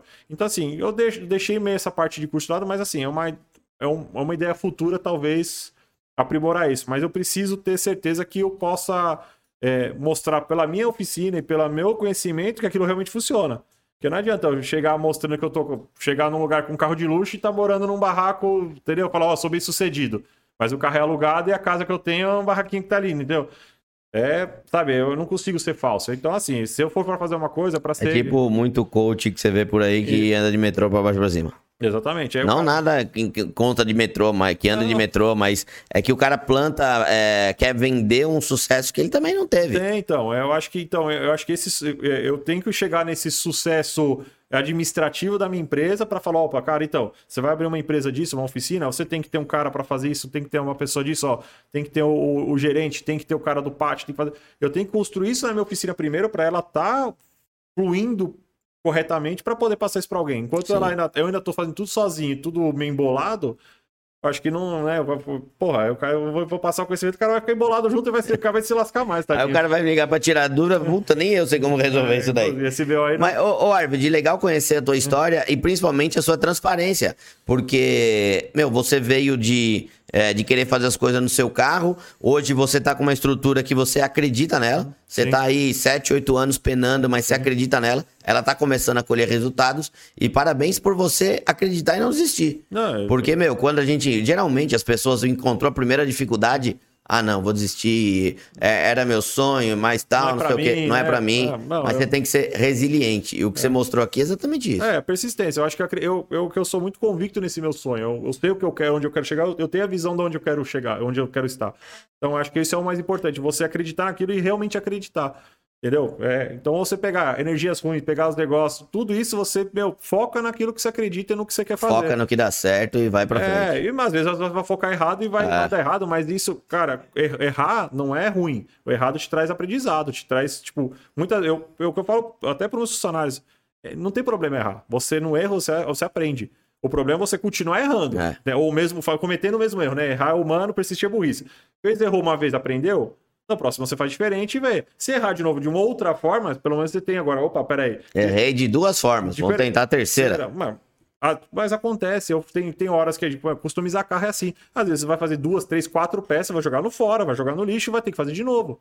O que eu costumo dizer é o seguinte: você não erra, você não acerta sempre, assim como você não erra sempre. Mas vale a pena sempre você tentar, errou, não desistir e jogar para frente. Sim. Eu costumo pedir sempre pro pessoal dar um, um recado final incentivador e motivador para quem tá assistindo. E sem eu pedir, foi isso que o Arvid fez, porque foi um pouco de, de lição, né? É, ele tinha uma vida bem bem estabelecida e acreditou num sonho, está acreditando até hoje e já está colhendo os frutos disso. Então, fica de lição para todo mundo o que você contou aqui pra gente. Eu sempre dou um presentinho no final. Que eu nunca consigo entregar em mãos, mas quando você tiver lá na árvore de você vai poder. Pode abrir? Ô, oh, lógico, oh. lógico. Pô, oh, gostei. Tava precisando de uma caneca, meu quebrado. Aí, tá vendo? Então, eu já sabia, já sabia ah, disso, já sabia. Já, já. Tô... Arvid, brigadão, cara, por com, poder participar aqui com a gente. Eu sei que foi meio é, corrido da gente acabar fazendo o convite, porque eu vou ter uma, duas semanas aí um pouco atribuladas, que a gente, por isso que esse conteúdo foi gravado. Então, agradecer demais. Pedir pra galera começar a seguir todas as redes sociais da Arvid Garage, que eu vou deixar aqui embaixo na descrição do vídeo. E, claro, meu, agradecer ao pessoal que tá sempre aqui rolando na tela. É, o Arvid, inclusive, que já comprou outro dia material lá no Mercado do Pintor. A galera que acompanha sabe que tem cupom de desconto tá aqui embaixo. Mesma coisa vale pro Pneu Store. Mesma coisa vale pra loja do mecânico, que são as maiores de cada setor. E também agradecer a Databox, sistema de, de gerenciamento de oficina, que é o que a gente usa aqui na oficina, se for o caso. Aqui no seu caso é projeto, não sei se entra, mas que ele auxilia muito no dia a dia de oficina. É, a OB, que eu comentei também que eu sou presidente, a galera que é de oficina quiser aprender mais, se unir mais, o setor unido funciona muito melhor do Eu que cada um é separado. importante, É um negócio que aí, meu, eu acho que a gente. Só cortando aí. Imagina, Eu acho que assim, todo mundo que tem oficina, a gente não é concorrente. Eu acho que você. tem carro eu, pra todo mundo, Tem não carro tem pra todo mundo? Tem. Você não, nem não é um cara gente boa pra caramba, Porra. tá lá, tua oficina tá lá progredindo. Você tá aqui. Vocês têm que brigar? De jeito Eu nenhum. tem espaço. Assim, Você quer fazer todos os carros do Brasil? Não quero, eu Nem não consigo. matando. Não dá, né? Então, assim, eu acho que não é porque eu faço uma coisa faz, faz igual que a gente é concorrente. Na verdade, a gente tá no mesmo barco. Se a gente remar um contra o outro, não vai pra frente. Se a gente tentar brigar, vai afundar. Tá todo mundo no mesmo barco, todo mundo tem que se unir. Fica o recado do Arvid aí pra galera que quer saber mais sobre a associação, a OB, dá uma olhada aqui embaixo na descrição. E é isso. Valeu pelo papo mais uma vez. Eu fico o meu compromisso de eu ir lá e filmar pra vocês, mostrar a Arvid Garage. Com certeza, assim que eu voltar de viagem, eu vou pra lá e a gente vai gravar isso junto. Eu vou poder mostrar pra vocês todo o trabalho que o grande Arvid faz lá na região de Vargem Grande. Não vou colocar endereço, não vou colocar nada, porque, meu. Tá na rede aí- social, ó, pode. É, então tá na rede social, mas ele contato telefônico, é hora marcada, porque oficina de customização tem que ser assim mesmo. Tá certo. Senão você não rende. É, isso aí mesmo. Galera, obrigado. Um grande abraço a todos. Até o próximo conteúdo, até o próximo vídeo, seja é, aqui no YouTube, no Face, TikTok, Insta. Segue a Tony Mac em todas as redes. Um abraço. Tchau. Valeu. Você ouviu o podcast da Tony Mac, um bate-papo para quem gosta e entende de carro. Siga a Tony Mac nas redes sociais e fique por dentro de tudo que acontece numa oficina com mais de 50 anos em manutenção e reparação automotiva. Acesse os links na descrição. Até a próxima!